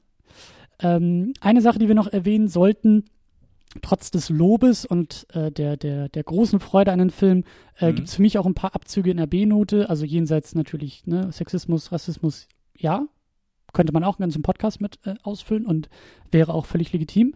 Aber darüber hinaus ähm, habe ich auch ein bisschen Probleme in, der, in, der, in den Schnitten, besonders in den Faustkämpfen. Also stilistisch einfach äh, äh ja, ich habe mich da manchmal ein bisschen an Casino Royale, nee, nicht Casino Royale, an, an Quantum Trost erinnert, ja. Also so Shaky mhm. Cam, die mir zu sehr rumshakt und Schnitte, die nicht genug, ähm, nicht genug Raum zum Atmen lassen, sowohl für die, für die, für, also auch wirklich auf den Raum bezogen. Ich habe manchmal gar nicht den, den Überblick gehabt, wer jetzt gerade wo steht in einem Faustkampf und wer jetzt gerade die Oberhand hat. Mhm. Ähm, also nicht unbedingt perfekt, ähm, aber fällt, also es fällt schon auf, aber es macht den Film nicht kaputt. Ja, ja, ich denke, das, was er halt bei den, bei den, äh, bei der Auto-Action und bei, äh, was er dabei alles richtig macht, das geht ihm vielleicht dann so in den Hand-zu-Hand-Auseinandersetzungen ein bisschen verloren. Ähm, er packt immer so ein paar schöne Momente rein, dass er halt die Kamera an Objekte setzt und die dann mit oder mit der Bewegung des, des Schauspielers gehen. Ja. Am, am, Anfang ist das ja so ein, zwei Mal direkt hintereinander bei dem Kampf von The Rock und Jason Statham. Das ist auch eine Sache. James Wan hat immer gern in seinen Filmen, wenn du immer so ein paar Behind the Scenes guckst oder seine äh, auf Twitter seine Fotos vom Set, er baut sich immer die verrücktesten Gimbals, wo er dann die Kamera draufpackt und wie er sie rumdrehen kann und was er damit alles machen kann. Und das, da bleibt er sich dann konstant, dass er es auch hier einsetzt. Äh, aber gebe ich dir absolut recht. Das sind, die sind nett, die sind inszeniert, die sind schön, aber es fehlt dann so das gewisse Etwas und ich glaube, es fehlt auch, das haben wir beim letzten Mal schon so ein bisschen drüber gesprochen, es fehlt so ein bisschen der Impact, weiß man, das ist bei vielen Hollywood-Actionfilmen ja. so, dass man diesen Faustkämpfen, man spürt diesen Impact nicht. Man, das sind coole Tricks und alles dabei und die fliegen durch Scheiben und alles Mögliche, aber es fehlt einfach dieser Impact. Und ich glaube, du hast bei letzten Sendung The Raid erwähnt, so als positives Gegenbeispiel, wo man eben diesen Impact spürt. Man, man, ja. man spürt, dass diese Leute sich schlagen, dass die Fäuste, dass die landen wirklich und äh, dass, dass es den den Akteuren auch Schmerzen bereitet, wenn sie getroffen werden. Ich muss da auch ähm, an, ich glaube, das kennst du auch, vielleicht denkst du auch gerade dran, Every Frame a Painting. Ja. Dieser YouTube-Kanal, ähm, genau. der ähm, sehr, sehr schöne Video-Essays macht und da gab es halt eben ein, Videos, ja. genau, ein Video zu Jackie Chan und der Action, die Jackie Chan benutzt und wie sie auch funktioniert und wie eben er in seinen Filmen ähm, ja durch den Schnitt aber eben auch durch die räumliche Vorbereitung diese Kämpfe sehr, sehr übersichtlich macht und auch dadurch den Impact halt so, so, mhm. so gut macht. Ähm, und äh, also so ein Beispiel ist halt das, das äh, da kann ich mich immer noch dran erinnern, ich weiß gar nicht aus welchem Film, aber da war dann halt so eine Wendeltreppe, ja, also die, der Kampf bewegt sich durch den Raum und in einem einen Shot siehst du dann schon am Bildrand so eine, so eine Treppe, die so nach unten geht und dieser Kampf nähert sich so langsam dieser Treppe und du hast halt den perfekten Überblick, wenn der Kampf auf dieser Treppe funktioniert äh, oder, oder passiert, weil du halt sozusagen räumlich, du, du, du wurdest immer vorbereitet auf die Richtung, in die es geht und dadurch kannst du den Raum halt wunderbar wahrnehmen. Ich meine, kann ich auch nochmal verlinken, dieses Video-Essay, der macht das halt wirklich sehr, sehr gut auf sieben Minuten und in, in äh, Bildbeispielen und sowas alles und auch die Schnitte, wie also großartiges Video. Und da muss ich halt sagen, also das, das fehlt manchmal hier bei Fast and the Furious, da wird halt zu viel geschnitten, da fehlt immer so dieser, ähm, auch, auch, auch die, die Schläge, das war irgendwie so das eines der Geheimnisse bei Jackie Chan, dass er teilweise, wenn, wenn sozusagen der Aufschlag kommt, ähm, also der Impact sozusagen, dann äh, benutzt er immer noch ein paar Frames vorher. Also es ist nicht eine kontinuierliche Bewegung, sondern es wird ein bisschen was an Frames wiederholt, damit man diesen Aufschlag, damit man diesen Aufprall irgendwie besser sieht und besser wahrnimmt. Und das fehlt mir manchmal hier. Andererseits kann ich mich aber auch daran erinnern, dass zum Beispiel ähm, ganz am Ende, als Paul Walker da irgendwie gegen, gegen irgendeinen so Agenten oder keine Ahnung, wer das war, da kämpft er ja auch in so einem, in so einem, in so einem, auf so einer Baustelle irgendwie. Und Paul Walker. Gegen Tony Jahr meinst du? Genau, Paul Walker ähm, muss da dann halt so, so Stufen hochrennen. Ja, er ist mhm. irgendwie so verfolgungsjagdmäßig, es geht irgendwie schnell, er rennt diese Stufen halt irgendwie hoch. Das sehen wir gar nicht so sehr, das wird nur angedeutet. Dann ist er halt oben, äh, trifft er auf seinen Gegenspieler, die beiden kämpfen halt und fallen dann rückwärts gegen diese Tür und schlittern dann mit dieser Tür diese Stufen wieder runter. Und genau das war so ein Ding, so in, in Ansätzen war das genau das, was, was in diesem Video-Essay so bei Jackie Chan halt äh, herausgearbeitet wurde. Das war so ein schöner Moment, der war cool, aber der war auch schön vorbereitet. Es gab diesen, mhm. es gab diesen, diese Andeutung von diesen Stufen, die nach oben gegangen werden, um dann da, kurz danach wieder darauf zurückzugreifen und zu sehen, wie es dann wieder nach unten geht. So, das ist auch eine schöne, also das steht für etwas, ja. Also der Kampf, also der Weg, der gerade eben gegangen wurde, der geht jetzt wieder zurück, ja. Also das hat sowas von, es geht nicht voran, ja. Es geht, es ist ein Rückschritt für die Figuren, weil klar, Paul Walker ist klar unterlegen in dem Kampf, in mhm. dem Moment. Das fand ich halt schön, aber leider, also muss man vielleicht auch dazu sagen, es ist auch bei dieser Art von Film vielleicht auch nicht, nicht so einfach möglich, auch so viel Wert und auch so viel, es kostet halt immer Zeit. Es kostet ja. Zeit, es kostet Geld, solche Filme, solche Kämpfe äh, ja so gut zu machen, wie es eigentlich geht. Genau, genau. Äh, ganz kurz, äh, sagt dir Tony Jaa nichts, der, äh, der, gegen den Paul Walker kämpft, der Asiate? Nee. Okay, schade. Also äh, mittlerweile ist er so ein bisschen lächerlicher geworden, aber vor ein äh, paar Jahren kam er halt mit Ong Bak raus. Ich weiß nicht, ob du davon schon mal was gehört hast. Ach, ein super, super Kampffilm. Das ist doch der mit dieser, mit diesem One-Take, oder? Äh, nee, das ist dann äh, Revenge of the Warrior. Das, okay. den, der ist auch noch gut, den er gemacht hat, wo er seinen Elefanten gern wieder haben will, wo er diese Treppen hochläuft. Äh, aber die beiden, also gerade Ong Bak, alles handgemacht, äh, sehr geile Action und das war auch so damals so das Aushängeschild. Ich kann nicht glauben, was dieser Kerl da wirklich on camera macht. Und äh, ja, ich denke, man sieht dann wirklich Bruchteil, wenn überhaupt, in diesem Film, was Tony Jaa eigentlich kann. Aber das war ja auch so, das war ja auch so ein Ding in diesem, in diesem Video-Essay äh, über Jackie Chan das wurde ja auch rausgearbeitet, dass Jackie Chan sozusagen immer das verliert, wenn er in Hollywood-Filmen mitspielt. Genau. Wenn es so eine Hollywood-Produktion ist, dann fehlt genau das, was ihn in, sein, in seinen eigenen Film halt so, so auszeichnet. Mm, ja. Und, und das, deswegen meine ich das halt. Das ist, glaube ich, auch ein bisschen in dieser Hollywood-Maschinerie begründet, dass die Filme einfach, äh, also die Action halt einfach anders funktioniert, so aufgrund von Budget und so weiter und so fort. Muss es natürlich nicht, aber. Schade. Ja. Schade. Ja. Ja, dann würde ich sagen, kommen wir zu dem Thema, das uns letztes Mal hier die Technik, äh, äh, bei dem die Gremlins hier zugebissen haben mit meinem Rechner. Ähm, und zwar sollten wir, glaube ich, noch über das Ende sprechen und über auch den, damit halt den, den, das Send-off, die Verabschiedung von Paul Walker aus diesem Franchise. Genau. Also ich finde das ganze Ende auch sehr intensiv. Zumindest fand ich es beim ersten Mal sehr, sehr spannend, weil also ich meine vorher halt gehört zu haben, dass Paul Walker während dem Film irgendwann einfach in der Mitte seinen Send-off bekommt, dass er nicht stirbt, sondern dass er einfach, okay, hier, ich habe jetzt eine andere Sache zu tun, ich verabschiede mich, das ist mir hier zu intensiv, ich werde jetzt der Family Man und dann gehe ich. Mhm. Und als er aber das in der Mitte nicht getan hat und beim Finale immer noch dabei war, dachte ich, oh, okay, sie werden doch vielleicht sterben lassen. Und sie spielen durchaus damit, aber nie irgendwie zu, äh, zu, dass es irgendwie, dass es unpersönlich oder irgendwie falsch rüberkommt, sondern wirklich in manchen Szenen habe ich wirklich gesagt, okay, jetzt, jetzt stirbt er, jetzt stirbt er. Und das macht es einfach intensiver, weil einfach, weil du hast es so im Hinterkopf, okay, Paul Walker ist gestorben und dieser Schauspieler da kämpft gerade in sehr übertriebenen Szenen, aber um sein Leben springt gerade so aus Autos raus, die explodieren. Und also ich konnte mir einfach nicht helfen. Ich war angespannt in diesen Szenen. Ich habe da wirklich gedacht, oh, okay, jetzt kommt's, jetzt kommt der Moment, jetzt kommt der Moment. Äh, ich weiß nicht, wie dir es da ging, ob, ob, du ein ähnliches Gefühl hast oder ob für dich eigentlich klar war, okay, der bekommt nachher seinen Send-off und der wird, wird leben. Oder ob das überhaupt für dich wichtig war, ob das überhaupt für dich eine Rolle gespielt hat. Ich, ich denke da gerade auch drüber nach und, und ähm, du bist da, du bist da echt auf einem guten Weg. Also ähm, es ging mir nämlich ähnlich und deswegen hat zum Beispiel diese, diese Szene, die ich beschrieben hatte mit dem Bus, ja, wo, mhm. wo er mit diesem Bus auf diese Klippe zurast. Deshalb war die für mich auch nochmal doppelt spannend und doppelt gut, ähm, weil ich eben nicht wusste, wie es ausgeht. Und das ist ein bisschen makaber vielleicht in diesem Kontext darüber zu reden, weil, wie mhm. du gesagt hast, so der Schauspieler ist gestorben während der Produktion meine These, meine Vermutung ist, und vielleicht ist es sogar auch einer der Gründe, warum der Film so erfolgreich war, weil das war bei Dark Knight ja ähnlich, das macht die Figuren auf einmal sterblich in dem Film. Mhm. Und wir haben ja schon gesagt, das ist, die Filme funktionieren wie Superheldenfilme und Superhelden sind unsterblich und James Bond ist unsterblich und mittlerweile ist ja jeder in jedem Blockbuster eigentlich unsterblich.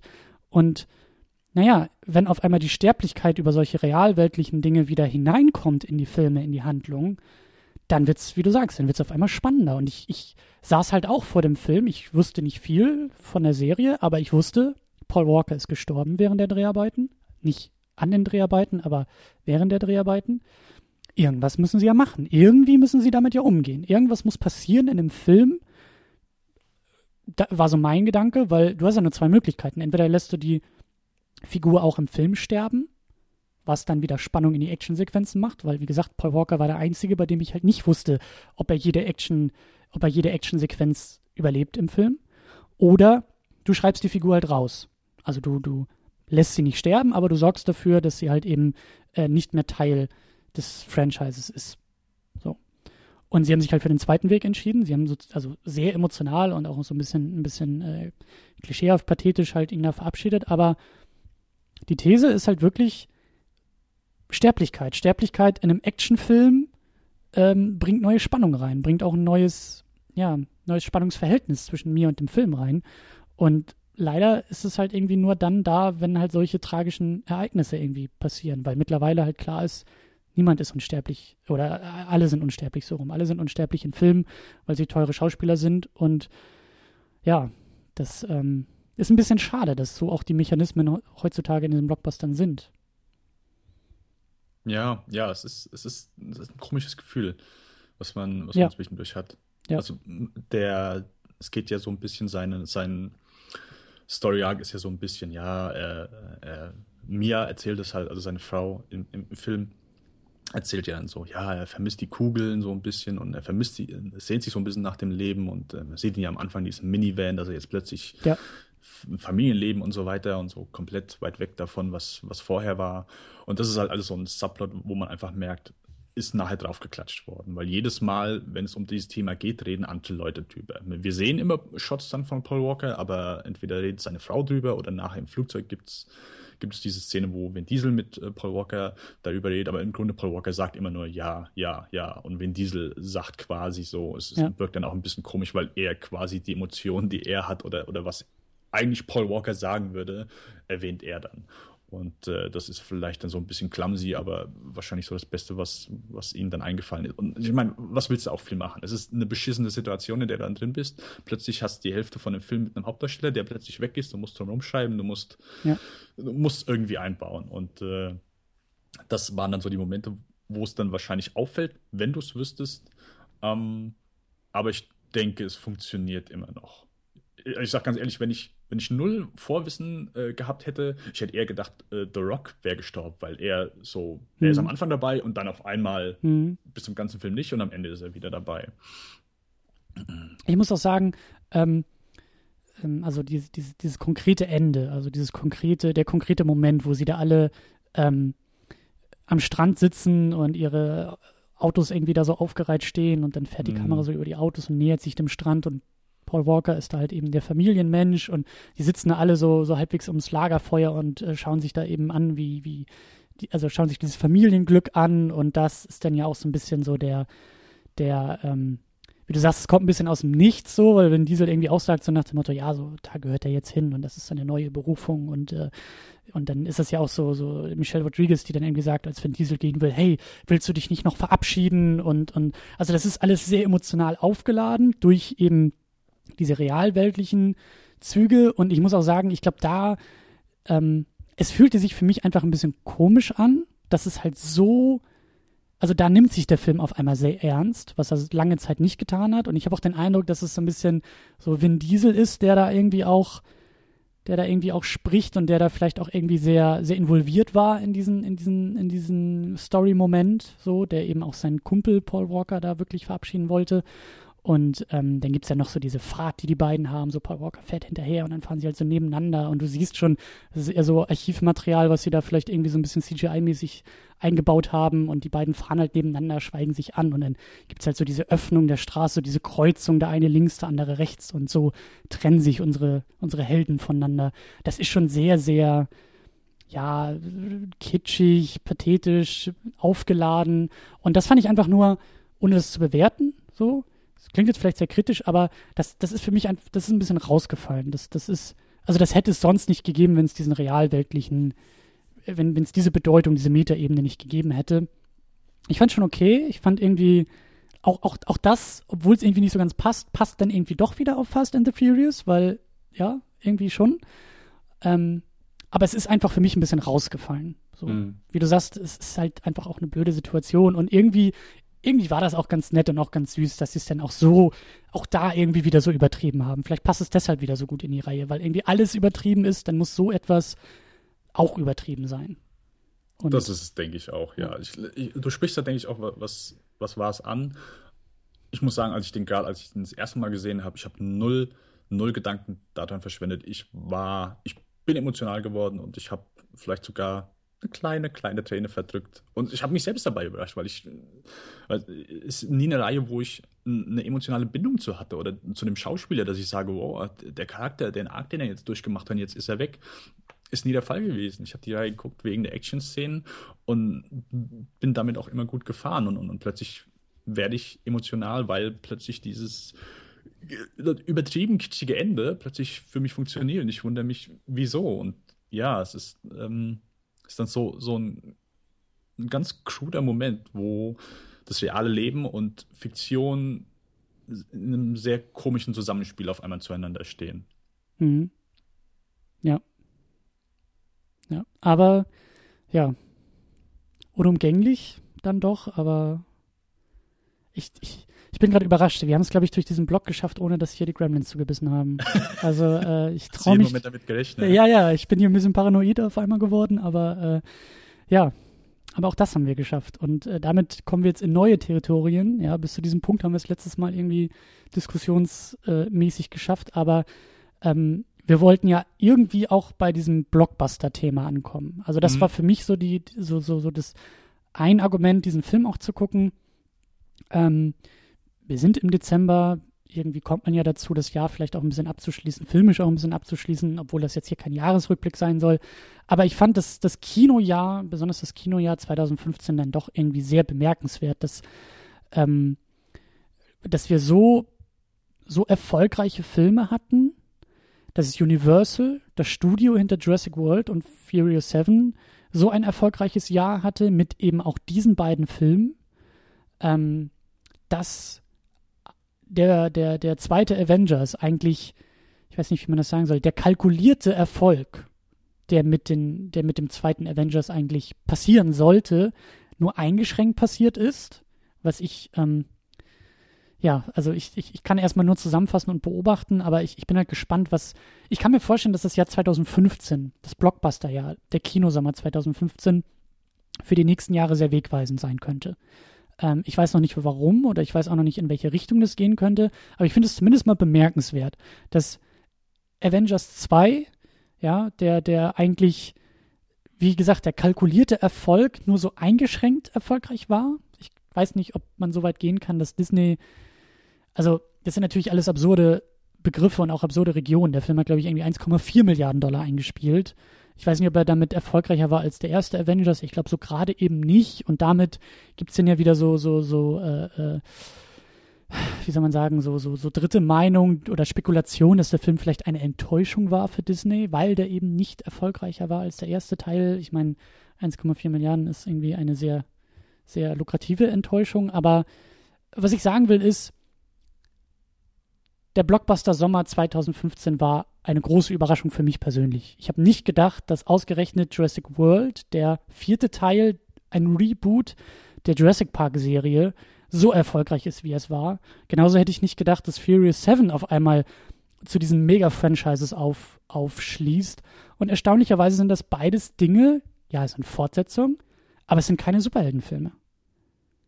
Und das ist so ein bisschen das, worüber ich jetzt ein bisschen, ein bisschen sprechen wollen würde oder zumindest Fragen stellen oder ich will die Frage in den Raum werfen, warum ausgerechnet diese Filme? Warum waren diese erfolgreich? Was hat sie vielleicht so erfolgreich gemacht?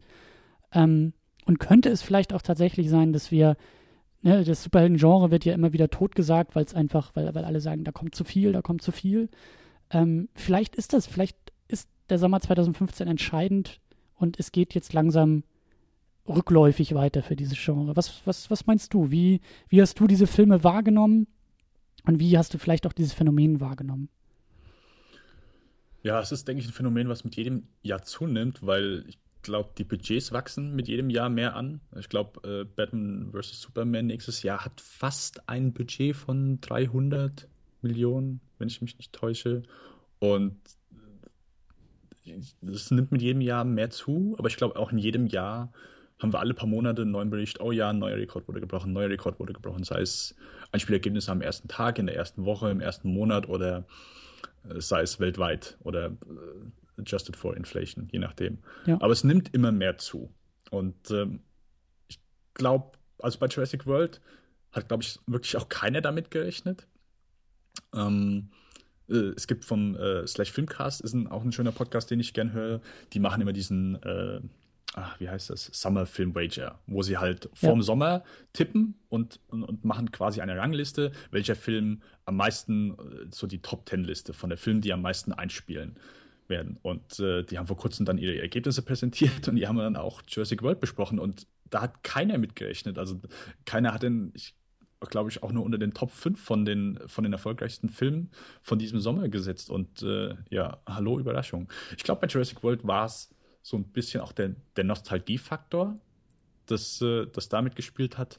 Aber im Grunde kannst du es einfach, du kannst es einfach nicht sagen. Ähm, ich, äh, sagt dir William Goldman etwas? Nee. Ist, äh, ist ein sehr schöner Drehbuchautor, äh, ein fantastischer Drehbuchautor, pardon. Äh, All the President's Men, Marathon Mann, äh, Butch Cassidy ist ein Kid wirklich eine Menge Klassiker und ein sehr schöner Autor. Und der hat unter anderem zwei Bücher geschrieben, äh, Which Light Did I Tell und äh, Adventures in the Screen Trade. Und geht im Grunde so zur Hälfte ist es ein, ein Buch über das Filmbusiness und über das Drehbuchschreiben und äh, fantastische Bücher, kann ich nur empfehlen. Und er bringt in äh, Which Light Did I Tell ein sehr schönes Beispiel und zwar bevor Titanic rausgekommen ist, hat er sich mit einem der Produzenten unterhalten. Mhm.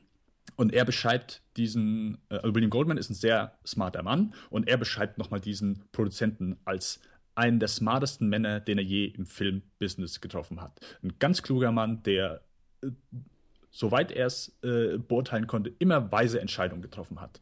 Und es war zwei Wochen vor dem Release von Titanic und dieser Produzent saß schweißgebadet in seinem Büro und hat gesagt, hier, wenn wir das Geld nur, wenn wir nur die Hälfte oder gerade so unser Budget einfahren, dann bin ich der glücklichste Mensch auf Erden. Ja. Und seine Theorie ist, niemand weiß irgendwas. Die schlauesten Männer können dir nicht sagen, was Geld machen wird. Du kannst es kalkulieren, wie du willst, aber äh, am Ende des Tages weiß niemand, was hier äh, Erfolge und, und äh, geldmäßig Rekorde bricht und was nicht. Und ich glaube, selbst man, man denkt manchmal, okay, das hier wird der absolute Banner, das wird der absolute Banner und am Ende des Tages ist es das nicht. Und man fragt sich, wieso?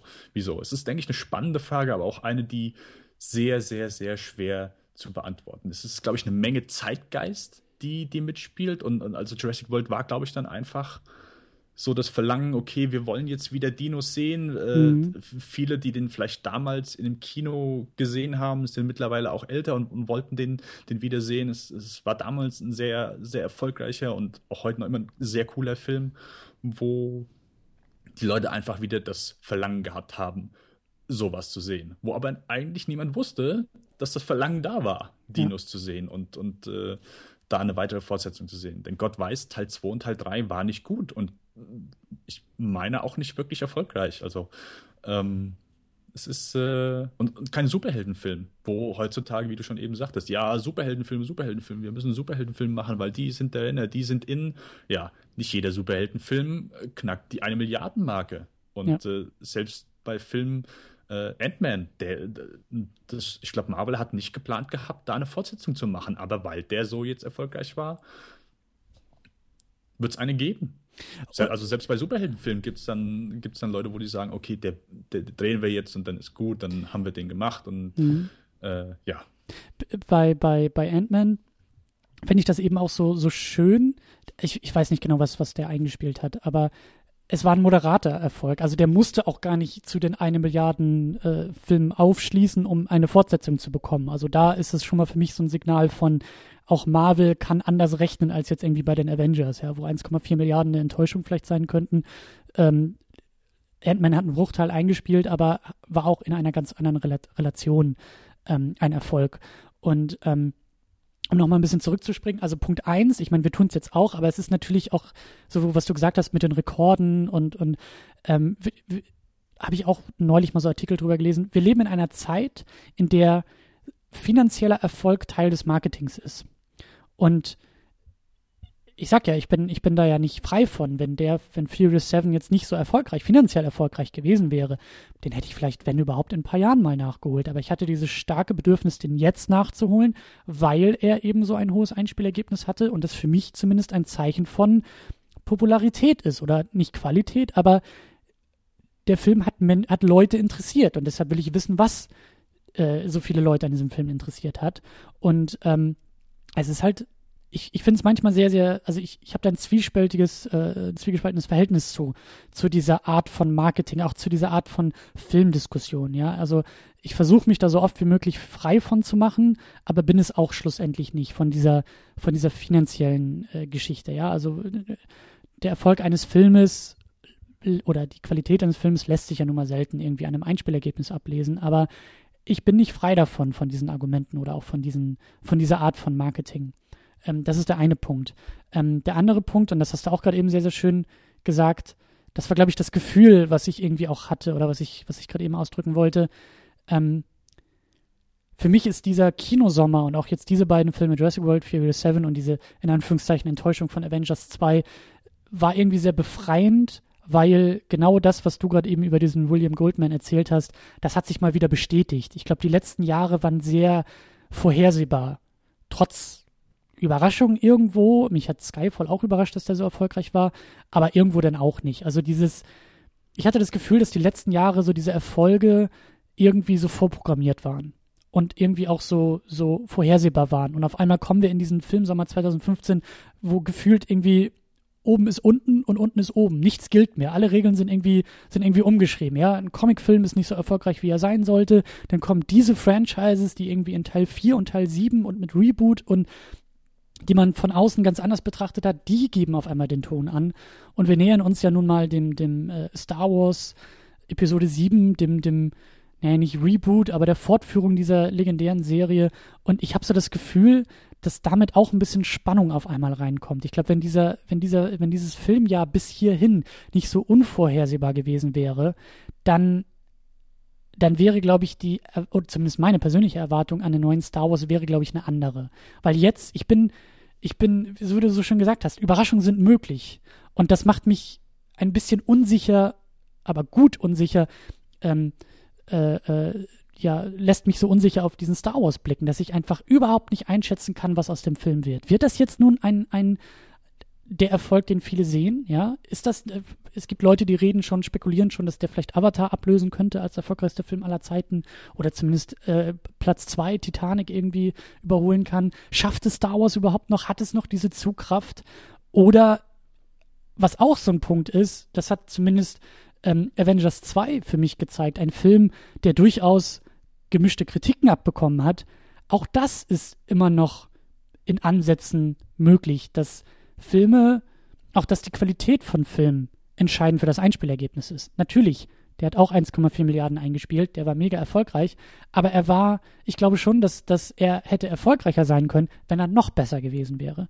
Und das ist für mich irgendwie auch ganz, ganz beruhigend mit anzusehen, dass auch die Filmkritik oder auch das Word of Mouth, also die, die Mundpropaganda, dass die nicht völlig ähm, ausgehebelt ist durch Franchises, durch Blockbuster, durch, durch Superhelden. Also auch, auch die sind nicht immun gegen Filmmeinung und Filmrezeption und es lässt mich auch vorsichtig optimistisch auf das neue Filmjahr gucken. Und du hast äh, Batman vs. Superman erwähnt, ein Film, den ich auch überhaupt nicht abschätzen kann.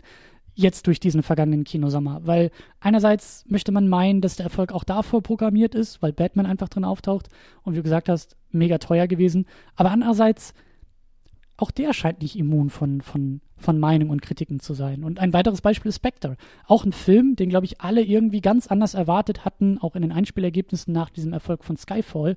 Und so wie die Einspielergebnisse aussehen, wird er auch Schwierigkeiten haben, an den finanziellen Erfolg von Skyfall anzuknüpfen. Und er war halt nun mal ein, ein gemischter Film. Er war kein perfekter Film. Er war eben nicht für viele, zumindest, nicht qualitativ gleichwertig mit Skyfall. Und damit, ja, wie gesagt, ich bin beruhigt, dass auch solche Dinge solche Faktoren auch im Jahr 2015, also Filme jetzt nicht zu Megaflops dadurch werden, aber es ist, wir leben in einer Zeit, in der auch sowas noch möglich ist. Und die letzten Jahre haben mich ein bisschen, ein bisschen zynisch vielleicht auch darauf blicken lassen, dass ich dachte, okay, sobald ein Film mehr als 200 Millionen kostet, ein Superheld drauf ist, dann wird es der kalkulierte Erfolg.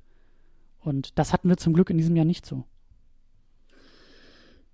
Ich tue mich etwas schwer, und ich hoffe, da, da, da kommt jetzt so der, der, äh, der sarkastisch-kritische Kern in mir raus. Ich möchte gerne glauben, dass Qualität siegt und dass gute Filme viel einspielen und schlechte Filme äh, am Boxoffice verlieren. Aber ich glaube, ich glaube, in der heutigen Zeit ist es, ist es leider nicht der Fall. Ich, äh, es spielt vielleicht minimal etwas mit, aber ich glaube, zum größten Teil ist es manchmal wirklich egal, ob dein Film gut oder schlecht ist. Es, es ist so viel mittlerweile, das Marketing ist der Wahnsinn. In, in manchen Blockbuster-Fällen haben wir das doppelte Marketingbudget ja. des eigentlichen Produktionsbudgets. Okay, vielleicht nicht das doppelte, aber es ist enorm. Es ist wirklich enorm. Und du kannst, du wirst manchmal, du wirst so bombardiert mit Postern, mit Werbeclips, mit Werbespots. Du, du willst dir nur auf YouTube was angucken und äh, du willst dir vielleicht den Trailer zu einem Film angucken und wirst vorher schon, kriegst du einen Werbespot, sofern du deinen Adblocker äh, äh, nicht anhast und, und äh, da nicht sonstige Sachen eingestellt hast, bekommst du erstmal noch einen Clip von dem Film schon, bevor du überhaupt den Trailer gucken willst. Ja. Und ich glaube, in manchen Fällen ist es schon wirklich schwer, nicht in den Film zu gehen, weil du einfach durch dieses Marketing, dass dir gesagt wird, du musst diesen Film gucken, es ist, es ist deine Stimmung, weil du einfach so bombardiert wirst und dass es dir vollkommen egal ist, ob dieser Film gut ist oder schlecht. Äh, ich meine, ich arbeite nebenher im Kino und ich bekomme das einfach mit, dass manchmal Leute einfach irgendwo eingehen, oh ja, wir haben halt gehört, der läuft und äh, wir haben halt so viel davon gesehen. Denn die, die Leute haben keine Ahnung, ob der Film gut ist oder schlecht ist, wie er momentan ankommt, ist es mhm. einfach, der Film ist in aller Munde und das heißt, dass wir den sehen müssen. Ähm, in den letzten Jahren äh, sind eine Menge Filme gewesen, wo man sagen können, die waren erfolgreich, es war abzusehen. Äh, 2014. Weißt du vielleicht aus dem Kopf heraus, was der erfolgreichste Film letztes Jahr war? Oh Gott. Nee. Ich gebe dir einen Tipp. Clint Eastwood hat Regie geführt. American, American Sniper. Sniper. Ganz genau, ganz genau. Und das ist kein Film, wo ich, wenn ich jetzt als Geldgeber sagen würde, oh ja, das wird der erfolgreichste Film dieses Jahr. Ja. Es ist ein, ich habe den Film noch nicht gesehen, aber es ist ein äh, Kriegsdrama um einen Soldaten, der äh, eine Menge Leute umgebracht hat. Das ist kein Thema, wo ich sagen würde, da gehen die Leute rein. Das ist ein Film, wo die Leute sagen, jawohl, das, da, das muss ich sehen. Das muss ich sehen. Und der hat in einem, der hat so, so eine Mischung aus Zeitgeist und eine Menge Leute, die äh, gerade in den USA natürlich dann so eingestellt sind und sehr patriotisch sind. Oh ja, das schauen wir uns an. Das ist aber mit Sicherheit nicht der einzig patriotischste Film gewesen, der in den letzten Jahren äh, gemacht wurde und der vielleicht so ein ähnliches Thema behandelt. Aber der hier hat dann aus irgendeinem Grund, weil vielleicht dann auch gerade Bradley Cooper äh, gern gesehen wird, die Leute angesprochen, zumindest den, den, das Kernpublikum, was, was äh, ihr Geld dann dafür gegeben hat und die haben gesagt, jawohl, mein Geld gebe ich für American Sniper her.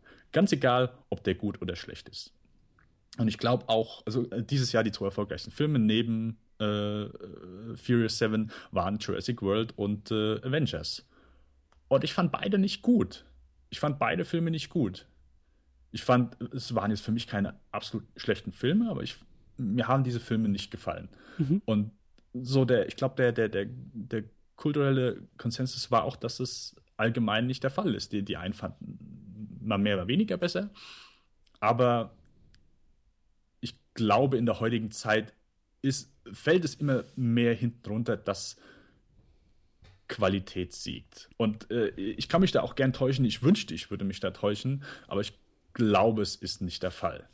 Und ich, ich, bin jedes Mal froh, ich bin froh, weißt ich bin, ich bin wirklich froh, wenn gute Filme äh, dieses Jahr, zum Beispiel Inside Out und der fünfte Mission Impossible, gehören beide auch zu den sehr erfolgreichsten Filmen dieses Jahr. Und ich bin froh drüber, weil beide sind fantastische Filme. Das sind ja. gute Filme, die sind gut gemacht, die sind beide, die sind mit, mit Herz gemacht, die sind, die sind unterhaltsam, die, die, die, die, die, appellieren an das, äh, an, an den guten Filmemacher in einem und an, an, an das Publikum, was gut gemachte Filme sehen will. Und ich bin froh, ich, ich machen, machen einen kleinen Freudentanz auf meinem Kinosessel, jedes Mal, wenn einer dieser Filme durchkommt. Aber für jeden von diesen Filmen gibt es irgendeinen guten Film, der hinten runterfällt, der gut gemacht war, aber den die Leute einfach nicht sehen wollten, aus irgendeinem Grund auch immer. Ähm, ja, also das ist sehr, sehr schön. Ich glaube, wir haben jetzt beide so dieses, dieses Spektrum aufgemacht, so einen richtig schönen Gegensatz äh, aufgemacht. Und ähm, ich glaube, ähm, dass auch da irgendwo die, die, die Lösung irgendwo in der Mitte liegt. Also ähm, ich wollte auch nicht sagen, das will ich dir auch nicht unterstellen, dass du das jetzt irgendwie so verstanden hast, aber mein Argument ist eben auch nicht, ähm, dass wirklich Schrott riesengroß floppt, so. Das, das, das wäre die ideale Welt, dass irgendwie so ein Film, weiß ich nicht, wie, wie, okay, Spectre war jetzt auch nicht unbedingt Schrott, aber du weißt, glaube ich, was ich meine. Also, dass, mhm. dass es eins zu eins in den Zahlen sich widerspiegelt, aber ich bin schon ein wenig ich, ich habe wieder vorsichtigen Optimismus, weil eben auch aus dem letzten Jahr äh, Amazing Spider-Man 2 ist ein gutes Beispiel. Der Film war jetzt ja auch nicht erfolglos. Der hat immer noch irgendwie über 700 Millionen Dollar eingespielt, aber er war weniger erfolgreich als Amazing Spider-Man 1. Und das allein ist schon Grund genug, um so ein Franchise, also wenn es schrumpft, wenn es eben nicht exponentiell wächst äh, an den Kinokassen, dann ist das schon, dann gibt das den Studios schon zu denken. Und diese Tendenz oder zumindest dieser, dieser, dieser Mechanismus, ähm, dass der zumindest, also dass der noch funktionieren kann, um es mal so zu sagen, das beruhigt mich ein bisschen. Das beruhigt mich ein bisschen, weil ich zum Beispiel, es ist ein gutes Beispiel, Amazing Spider-Man, ich bin nicht der größte Freund dieses Reboots gewesen, aber ganz ehrlich, ich dachte wirklich, ich glaube, das dachten wir alle. Sony kündigt an Sinister Six und vielleicht noch ein Spin-off über Aunt May und irgendwie noch Spider-Woman und also die haben es ja wirklich übertrieben von, mhm. von, von, von, von ihrem, von ihrem Ansatz. Und ich bin zumindest optimistisch, dass wir immer noch in der Lage sind, solche eigentlich unvermeidlich wirkenden Entwicklungen ähm, zu, zu, ne, nicht kontrollieren, aber, aber dagegen zu wirken. Das heißt nicht, dass keiner mehr ins Kino gehen muss, weil der hat ja immer noch über 700 Millionen Dollar eingespielt. Aber es heißt, dass zumindest solche, solche Nuancen auch erkannt werden. Ich dachte wirklich, auch nach Amazing Spider-Man 2, ich dachte, die nächsten fünf Jahre Spider-Man sind in Stein gemeißelt. Ich war kein großer Freund des zweiten Teils, ich habe den auf Blu-ray nachgeholt. Ich finde, der ist, der, der macht genau das falsch, was eben so seelenlose äh, Blockbuster-Superheldenfilme machen, nämlich sie erzählen nichts, die Charaktere wachsen nicht. Der Film ist für mich eigentlich beispielhaft für das Problem von Superheldenfilmen, was ich ihm nicht jedem Superheldenfilm unterstelle. Es gibt Filme, die anders arbeiten, aber auch der zweite Avengers hatte für mich dieses Problem von, von Blockbuster-Haftigkeit, die halt irgendwie, ja, irgendwie auch für mich müde waren. Und ich bin froh, dass, wie gesagt, es ist Filme, also es ist auch sehr makaber, dass Filme irgendwie mit 700 Millionen Dollar floppen können. Ähm, aber ich bin froh, dass, dass diese, diese Unausweichlichkeit nicht da ist. Also das, das hat so ein bisschen was von, ähm, ähm, ich habe den Hoffnung an die Demokratie wieder gewonnen, ja, um es mal so auszudrücken, weil wir wir wir stimmen ab mit unserer Brieftasche, ja, wir stimmen ab mit der Kinokarte, die wir kaufen. Und es es es gibt Signale und diese Signale werden auch gedeutet, nämlich ähm, es heißt nicht, dass, dass alle sozusagen gegen einen Film stimmen müssen und niemand mehr reingehen darf, um erst Studios und, und, und äh, äh, Produzenten davon zu überzeugen, dass wir das nicht wollen, sondern es reicht, wenn, wenn, wenn die Tendenz erkennbar ist. Und um jetzt mal ein bisschen weiter zu spinnen, man kennt ja vielleicht so meinen mein Bezug auch zu den, zu den äh, Superheldenfilmen und ganz besonders ist natürlich mein Liebling Superman. Und Man of Steel hat mich halt eben sehr, sehr zerrissen zurückgelassen. Und ich bin kein großer Fan dieses Films. Ähm, und für mich persönlich geht dieses DC Cinematic Universe, was da aufgebaut wird und auch jetzt mit den Trailern zu Batman vs. Superman, das ist nicht die Richtung, die ich möchte. Das ist nicht das, was ich sehen will. Ähm, ich kann den Ansatz respektieren, und ich, ich kann sehen, was da gemacht wird und das ist nicht, dass ich das komplett ablehne, aber das ist, weißt du, für mich ist das auch so eine Rechnung, die ich neulich aufgestellt habe, äh, auch ein bisschen makaber. Ich habe mich wirklich gefragt, ob ich zu meinen Lebzeiten noch einen Superman-Film so sehen kann, also der mich so begeistern wird wie dieser Film, wie der, wie der erste Superman-Film von 1978, den ich selber auch nicht zu meinen Lebzeiten miterlebt habe. Ja, also ich frage mich wirklich, ob ich eines Tages in meinem Leben, ob jetzt mit meinem Sohn oder mit meiner Enkeltochter, ob ich mit denen ins Kino gehen kann und denen über diesen Film meine Faszination weitertragen kann. Ja, das ist, äh, das ist wirklich ein Gedanke, den ich neulich hatte, weil ich sehe das nicht in den nächsten zehn Jahren durch dieses, durch diesen Ansatz, der da gefahren wird mit Man of Steel und Batman vs. Superman. Das sind alles nicht Filme, die ich sehen will. Aber gleichzeitig, und jetzt kommt wieder diese Hoffnung ins Spiel, wobei das S ja auch als Symbol für Hoffnung ist. Ach, da schließt sich der Kreis wieder. Ähm, meine Hoffnung ist, dass wir vielleicht, wenn tatsächlich die Mehrheit oder eine Masse genauso wie ich gegen diesen Filmansatz ähm, rebelliert, ähm, dass es vielleicht doch noch möglich ist, die Produzenten von Warner Brothers davon zu überzeugen, dass wir diese Art von Filmuniversum gar nicht sehen wollen. Und das langt eben, dazu muss der Film, dazu muss Batman vs. Superman nicht irgendwie floppen und irgendwie drei Millionen Dollar nur einspielen. Aber es langt schon, wenn genug nicht ins Kino gehen. Und es könnte sein, wer weiß, nach diesem Kinosommer kann ich mir vorstellen, dass der Film in Anführungszeichen floppen wird. Ja, und ich weiß nicht, was da die Zahlen sind, die da aufgestellt werden. Aber wenn du schon sagst, was ich mir sehr gut vorstellen kann, dass der Film irgendwie 300 Millionen Dollar kostet, plus Marketing, also vielleicht reicht es schon, wenn der keine Milliarde einspielt. Vielleicht reicht es schon, um auch diesen, diesen, diesen Reboot, diesen Ansatz dann zu zerstören und ähm, hoffentlich einen, einen anderen möglich zu machen. Das stimmt mich ein bisschen optimistisch, weil ich gesehen habe, dass es bei Spider-Man funktionieren kann. Und das ist halt so, das, das ist eher so die Tendenz oder eher das, wofür ich plädieren will, dass wir uns vielleicht auch als äh, Zuschauer und auch als Filmkritiker oder welche Rolle wir auch immer einnehmen wollen, dass wir vielleicht ein bisschen hoffnungsvoller in die Zukunft gucken und, und ähm, uns nicht sozusagen so, so, um auch da diesen Politik-Vergleich äh, äh, zu machen. Es ist Kino, Blockbuster-Kino, der Kinosommer und die Trends in Hollywood, die sind nicht alternativlos.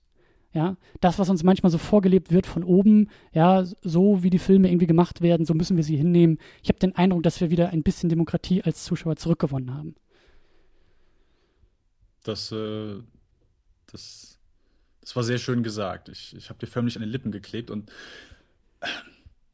ich möchte es auch. Ich, ich möchte das gern glauben. Ich, ich glaube, so ein Trend, der kann schon was bewirken, aber ich, ich bin mir noch etwas unsicher, wie viel Macht der wirklich hat. Also sei es jetzt finanziell oder qualitativ. Ich glaube, der finanzielle spricht dann eher für Veränderungen.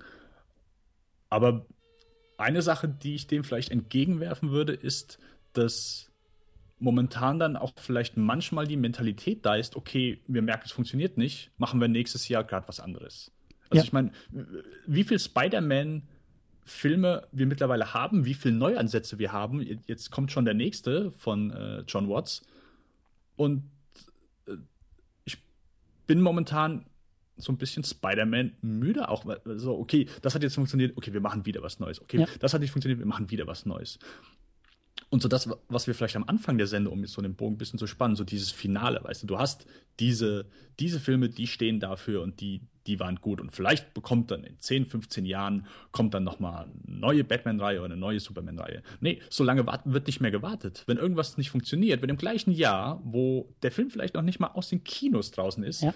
wird schon das nächste Reboot dieser Reihe angekündigt. Und das finde ich dann etwas schade. Das ist dann schön und löblich, dass man sagt, okay, das funktioniert nicht, das wollen die Leute nicht sehen weil man sich eben das, äh, das Einspielergebnis anguckt und sagt, oh, hier stimmt was nicht. Der zweite Teil hat weniger eingespielt als der erste. Normal soll es andersrum sein. Aber die Richtung, die dann manche Studios gehen und sagen, okay, dann fangen wir wieder von neu an und machen jetzt was ganz anderes. Das muss nicht automatisch heißen, dass das, was als nächstes kommt, dass das automatisch schlecht ist. Das kann sehr gut sein. Da können noch gute Ansätze drin sein. Aber einfach diese Mentalität, dass wir einfach sagen, okay, es funktioniert nicht, wir machen jetzt ruckzuck was anderes, das finde ich so ein bisschen schade und ein bisschen nervig. Weil wir haben jetzt die, die Dark Knight-Trilogie gehabt mit, äh, ja. mit Batman. Die, äh, also ich, ich mag die ersten beiden, Dark Knight Rises finde ich gar nicht gut. Aber dass wir schon wieder auf einmal, äh, so, das, das Franchise ist noch nicht wirklich verarbeitet. Wir können noch nicht mal irgendwie ein paar Jahre darauf zurückblicken äh, plötzlich kommt schon der nächste Batman und äh, wir, wir, wir haben nicht so diesen, diesen Sense of Closure, der, der, der, der richtet sich dann so wieder ein bisschen nach den Serien, dass, dass sofort wieder das nächste kommt, dass immer wieder das nächste kommt. Und das ist so eine der wenigen Sachen, die mich dann auch etwas misstrauisch stimmen, wenn ich so in die Zukunft blicke. Aber nur halb. Das andere Auge ist durchaus positiv und, und ich sehe ich sehe natürlich auch die positiven Tendenzen, die sich entwickeln und dass man einfach sagt, okay, wir können nicht einfach nur den Leuten seelenlosen Fraß vorwerfen, sondern wenn wir einfach merken, das wollen die Leute nicht sehen, dann dann muss reagiert werden, ja. ja. Ja. Ja. Und genau das ist es ja, ähm, das war so mein Ausgangspunkt. Genau, genau das Gefühl habe ich eben auch. Und das, das, das ist die Frage für die nächsten Jahre, wenn wir dann in den nächsten Jahren in der Lage sind, zurückzublicken, da frage ich mich tatsächlich, ob eben 2015, vielleicht auch 2014 oder so, zumindest dieser Zeitraum, ob das so ein, so ein Schlüsselmoment vielleicht auch sein könnte. Also ich frage mich wirklich auch, wie, wie Hollywood, wie Blockbuster sich in den nächsten Jahren entwickeln, beziehungsweise wie es weitergeht. So, die Budgets steigen immer mehr, die, die Erfolge müssen immer größer werden, weil das Risiko auch, auch größer ist oder zumindest das finanzielle Risiko. Und es ist ja eine Binsenweisheit. Das ist, das, das, äh, das ist ja auch Teil des Kapitalismus, dass es eben nicht immer nur nach oben geht. Und da bin ich auch sehr, sehr gespannt, wie das, wie sich das in den nächsten Jahren so entfaltet. Und äh, ja, das, ähm, es wird spannend. Es, es, es wird spannend und auch, auch wie du gesagt hast, also ich, ich sehe da halt eben auch die, die Chance, auch ähm, als, als Gesellschaft, als Kultur, als, als, als Filmpublikum so wie du das gerade beschrieben hast, ähm, wenn dieses Gefühl da ist, dass eben eine, ein, ein, ein Überdruss von Reboots und Batman und Spider-Mans, die irgendwie noch nicht mal gerade aus dem Kino raus sind und schon kommen die nächsten hinterhergeschoben. Ich hoffe, dass dieser Mechanismus auch funktionieren kann, dass auch da vielleicht über die Kinokasse irgendwann mal ge gezeigt und gesagt werden kann, nein, wir wollen das nicht. Und dann hoffentlich auch umgedacht wird in Hollywood und dass gesagt wird, hey, okay, wir haben andere Trends, die wir, die wir, die wir verfolgen können oder, oder andere Impulse, die gesetzt wurden über die Jahre. Und äh, ja. ja. Es ist vielleicht irgendwie doch ein kleiner Jahresrückblick geworden, habe ich den Eindruck. so ein bisschen, ja. ja. Aber gut, ähm, ja, das, das war eine sehr, ich, äh, das war eine sehr umfangreiche, umfangreiche Diskussion. Ja, ja. Ich würde gerne eine Sache noch loswerden. Ja. Falls ich vielleicht einen Tick zu kritisch oder so übergekommen bin. Denn eine Sache, die mir wenn ich sagen will, die einzige Sache, die mir wirklich wichtig ist, wo ich wirklich Wert drauf lege, ist, dass ein guter Film rauskommt. Und da ist es mir auch egal, ob es der sechste oder siebte Teil ist. Mission Impossible 5 kam dieses Jahr, fantastischer Film, super. Der sechste wurde jetzt vor kurzem angekündigt, wieder mit Christopher McQuarrie. Und bei anderen Reihen wird es mich natürlich nerven. Hier, warum wird von der Scheiße ein sechster Teil produziert? Hier, super, mach noch zehn Filme. Schmeiß Tom Cruise mit dem Rollator aus dem Flugzeug, ist mir auch egal. Aber solange gute Filme entstehen, Und solange es innerhalb einer Reihe ist, bin ich absolut in Ordnung. Finde ich absolut in Ordnung. Solange gute Filme entstehen, ja. ist es doch, sollte es eigentlich egal sein, ob es ein komplett neuer Film ist oder ob es schon Teil eines Franchise ist und der, der, der, der X und wie viel Detail. Wenn ich sehe, hier hat man sich Mühe gegeben, hier hat man einen guten Film erzählt, hier hat man einen spaßigen Film erzählt, dann klingt das vielleicht so ein bisschen, soll nicht wie Resignation klingen, aber das soll mir dann auch genügen. Und ja. äh, das ist das, wo ich momentan einfach Wert drauf lege. Das hier, ihr könnt so viele rebooten, wie ihr wollt, macht gute Filme, strengt euch an, werft nicht einfach Scheiße auf die Leinwand und sagt, hier, guckt mal, ist das nicht cool? Ist das nicht cool? Ist das nicht gut? Wollt ihr das nicht sehen? Nein, wir wollen gute Filme sehen, wir wollen gutes Blockbuster-Kino sehen, wir wollen unterhalten, wir wollen auch, wenn wir mittlerweile die, die Preise jedes Jahr steigen, wollen wir auch was dafür bekommen. Wir wollen keine 15 Euro bezahlen und uns drei Stunden in Kinosäle setzen, während uns die Studios äh, Backpfeifen ohne Ende geben und wir mit roten Backen aus dem Kinosaal gehen und sagen, oh, das war ja äh, nicht so gut.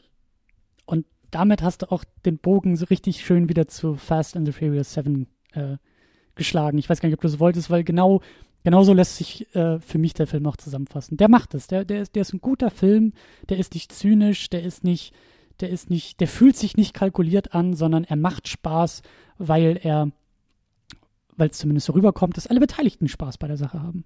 Der Film wollte gemacht werden. Er sollte nicht gemacht werden, er wollte gemacht werden. Oder er hat zumindest eine, eine gesunde Balance aus beiden. Ja, und ähm, das ist, glaube ich, so das, das Grundplädoyer. Also das würde ich auch unterschreiben, da bin ich auch voll dabei. Ja, natürlich war das geplant, diesen Bogen zu spannen. Das, äh ja. Nichts anderes war, war meine Absicht. Das haben wir sehr, sehr gut vorbereitet. Ne? Man hat gar nicht gemerkt, dass wir hier irgendwie 30 Seiten vorgelesen haben, die wir vorher ausgearbeitet haben. Ähm, ja, du hast ein, zwei Wörter übersprungen, aber sonst war es schon akkurat. Also. Ja, meine, meine Brille ist ein bisschen schief, deswegen. Ja. Ah, okay. Ja. Aber gut, ähm, Dennis, vielen, vielen, vielen Dank, äh, dass du dabei warst. Vielen Dank auch, dass du dich dieser sehr umfangreichen Diskussion äh, gestellt hast. Und äh, das, hat, das hat Spaß gemacht. Ja, zweimal sogar, ja. Ja, ja, das stimmt. die erste Hälfte. Ja. ja Nein, gerne. Also vielen, vielen Dank für die Einladung. Es ist immer, es ist, Christian, es ist sehr angenehm, mal nicht der Host zu sein, nicht auf die Zeit achten zu müssen, nicht äh, die Diskussion ein bisschen leiten zu müssen und äh, einfach Gast sein zu, äh, zu können, ist auch sehr schön und äh, ich kann das Kompliment auch gern zurückgeben. Du warst ein sehr guter Gastgeber. Ach, vielen, vielen Dank. Vielen, vielen Dank. Und wir können ja schon mal andeuten, dass das in äh, naher Zukunft auch nochmal in umgekehrter Situation sein wird. Mhm. Also äh, abonniert am besten gleich den Lichtspielcast, guckt rein unter kinofilme, kinofilme.com und äh, dich finden wir auf Twitter unter @denbus. Genau, @denbus mit zwei N. Ganz genau. Da, äh, ja, twitter ich. Sehr schön. Ganz simpel. Ich versuche auch noch bei uns unter secondunit-podcast.de. Jetzt, weißt du, es ist vorbei. Jetzt mangelt es nicht an der Technik, sondern ich kann nicht mehr reden. Wir müssen tatsächlich aufhören. Aber ich Nein, wollte sagen. Christian, der, der, Text ist zu Ende. Ja, stimmt. Du machst jetzt frei. Du machst es äh, aus dem Kopf raus, was der Wahnsinn ist ja, ja, und deswegen scheitere ich dran. Was ich sagen wollte ist, bei uns im Blog, den ihr auch über Google findet, ähm, gibt es auch noch die Links. Ich will versuchen, die Bücher, von die du gerade eben erwähnt hast, die will ich nochmal raussuchen. Die würde ich da gerne auch verlinken. Äh, die die finde ich, die klingen sowieso sehr spannend. Und ähm, ja, schaut mal bei uns rein. Da findet ihr auch den Flatter-Button und Links und auch Links zum Lichtspielcast. Und äh, ja, da findet ihr alles, was ihr braucht. So. Alles, was ihr zum Leben braucht. Ganz genau. Sind ja nur Filme. Mehr braucht man ja nicht. Genau, Gut. Die halten einem Leben. An dieser Stelle noch einmal vielen Dank, Dennis, und äh, wir hören uns dann das nächste Mal äh, bei euch im Lichtspielcast. Genau. So machen wir es. Auf Wiederhören. Ciao.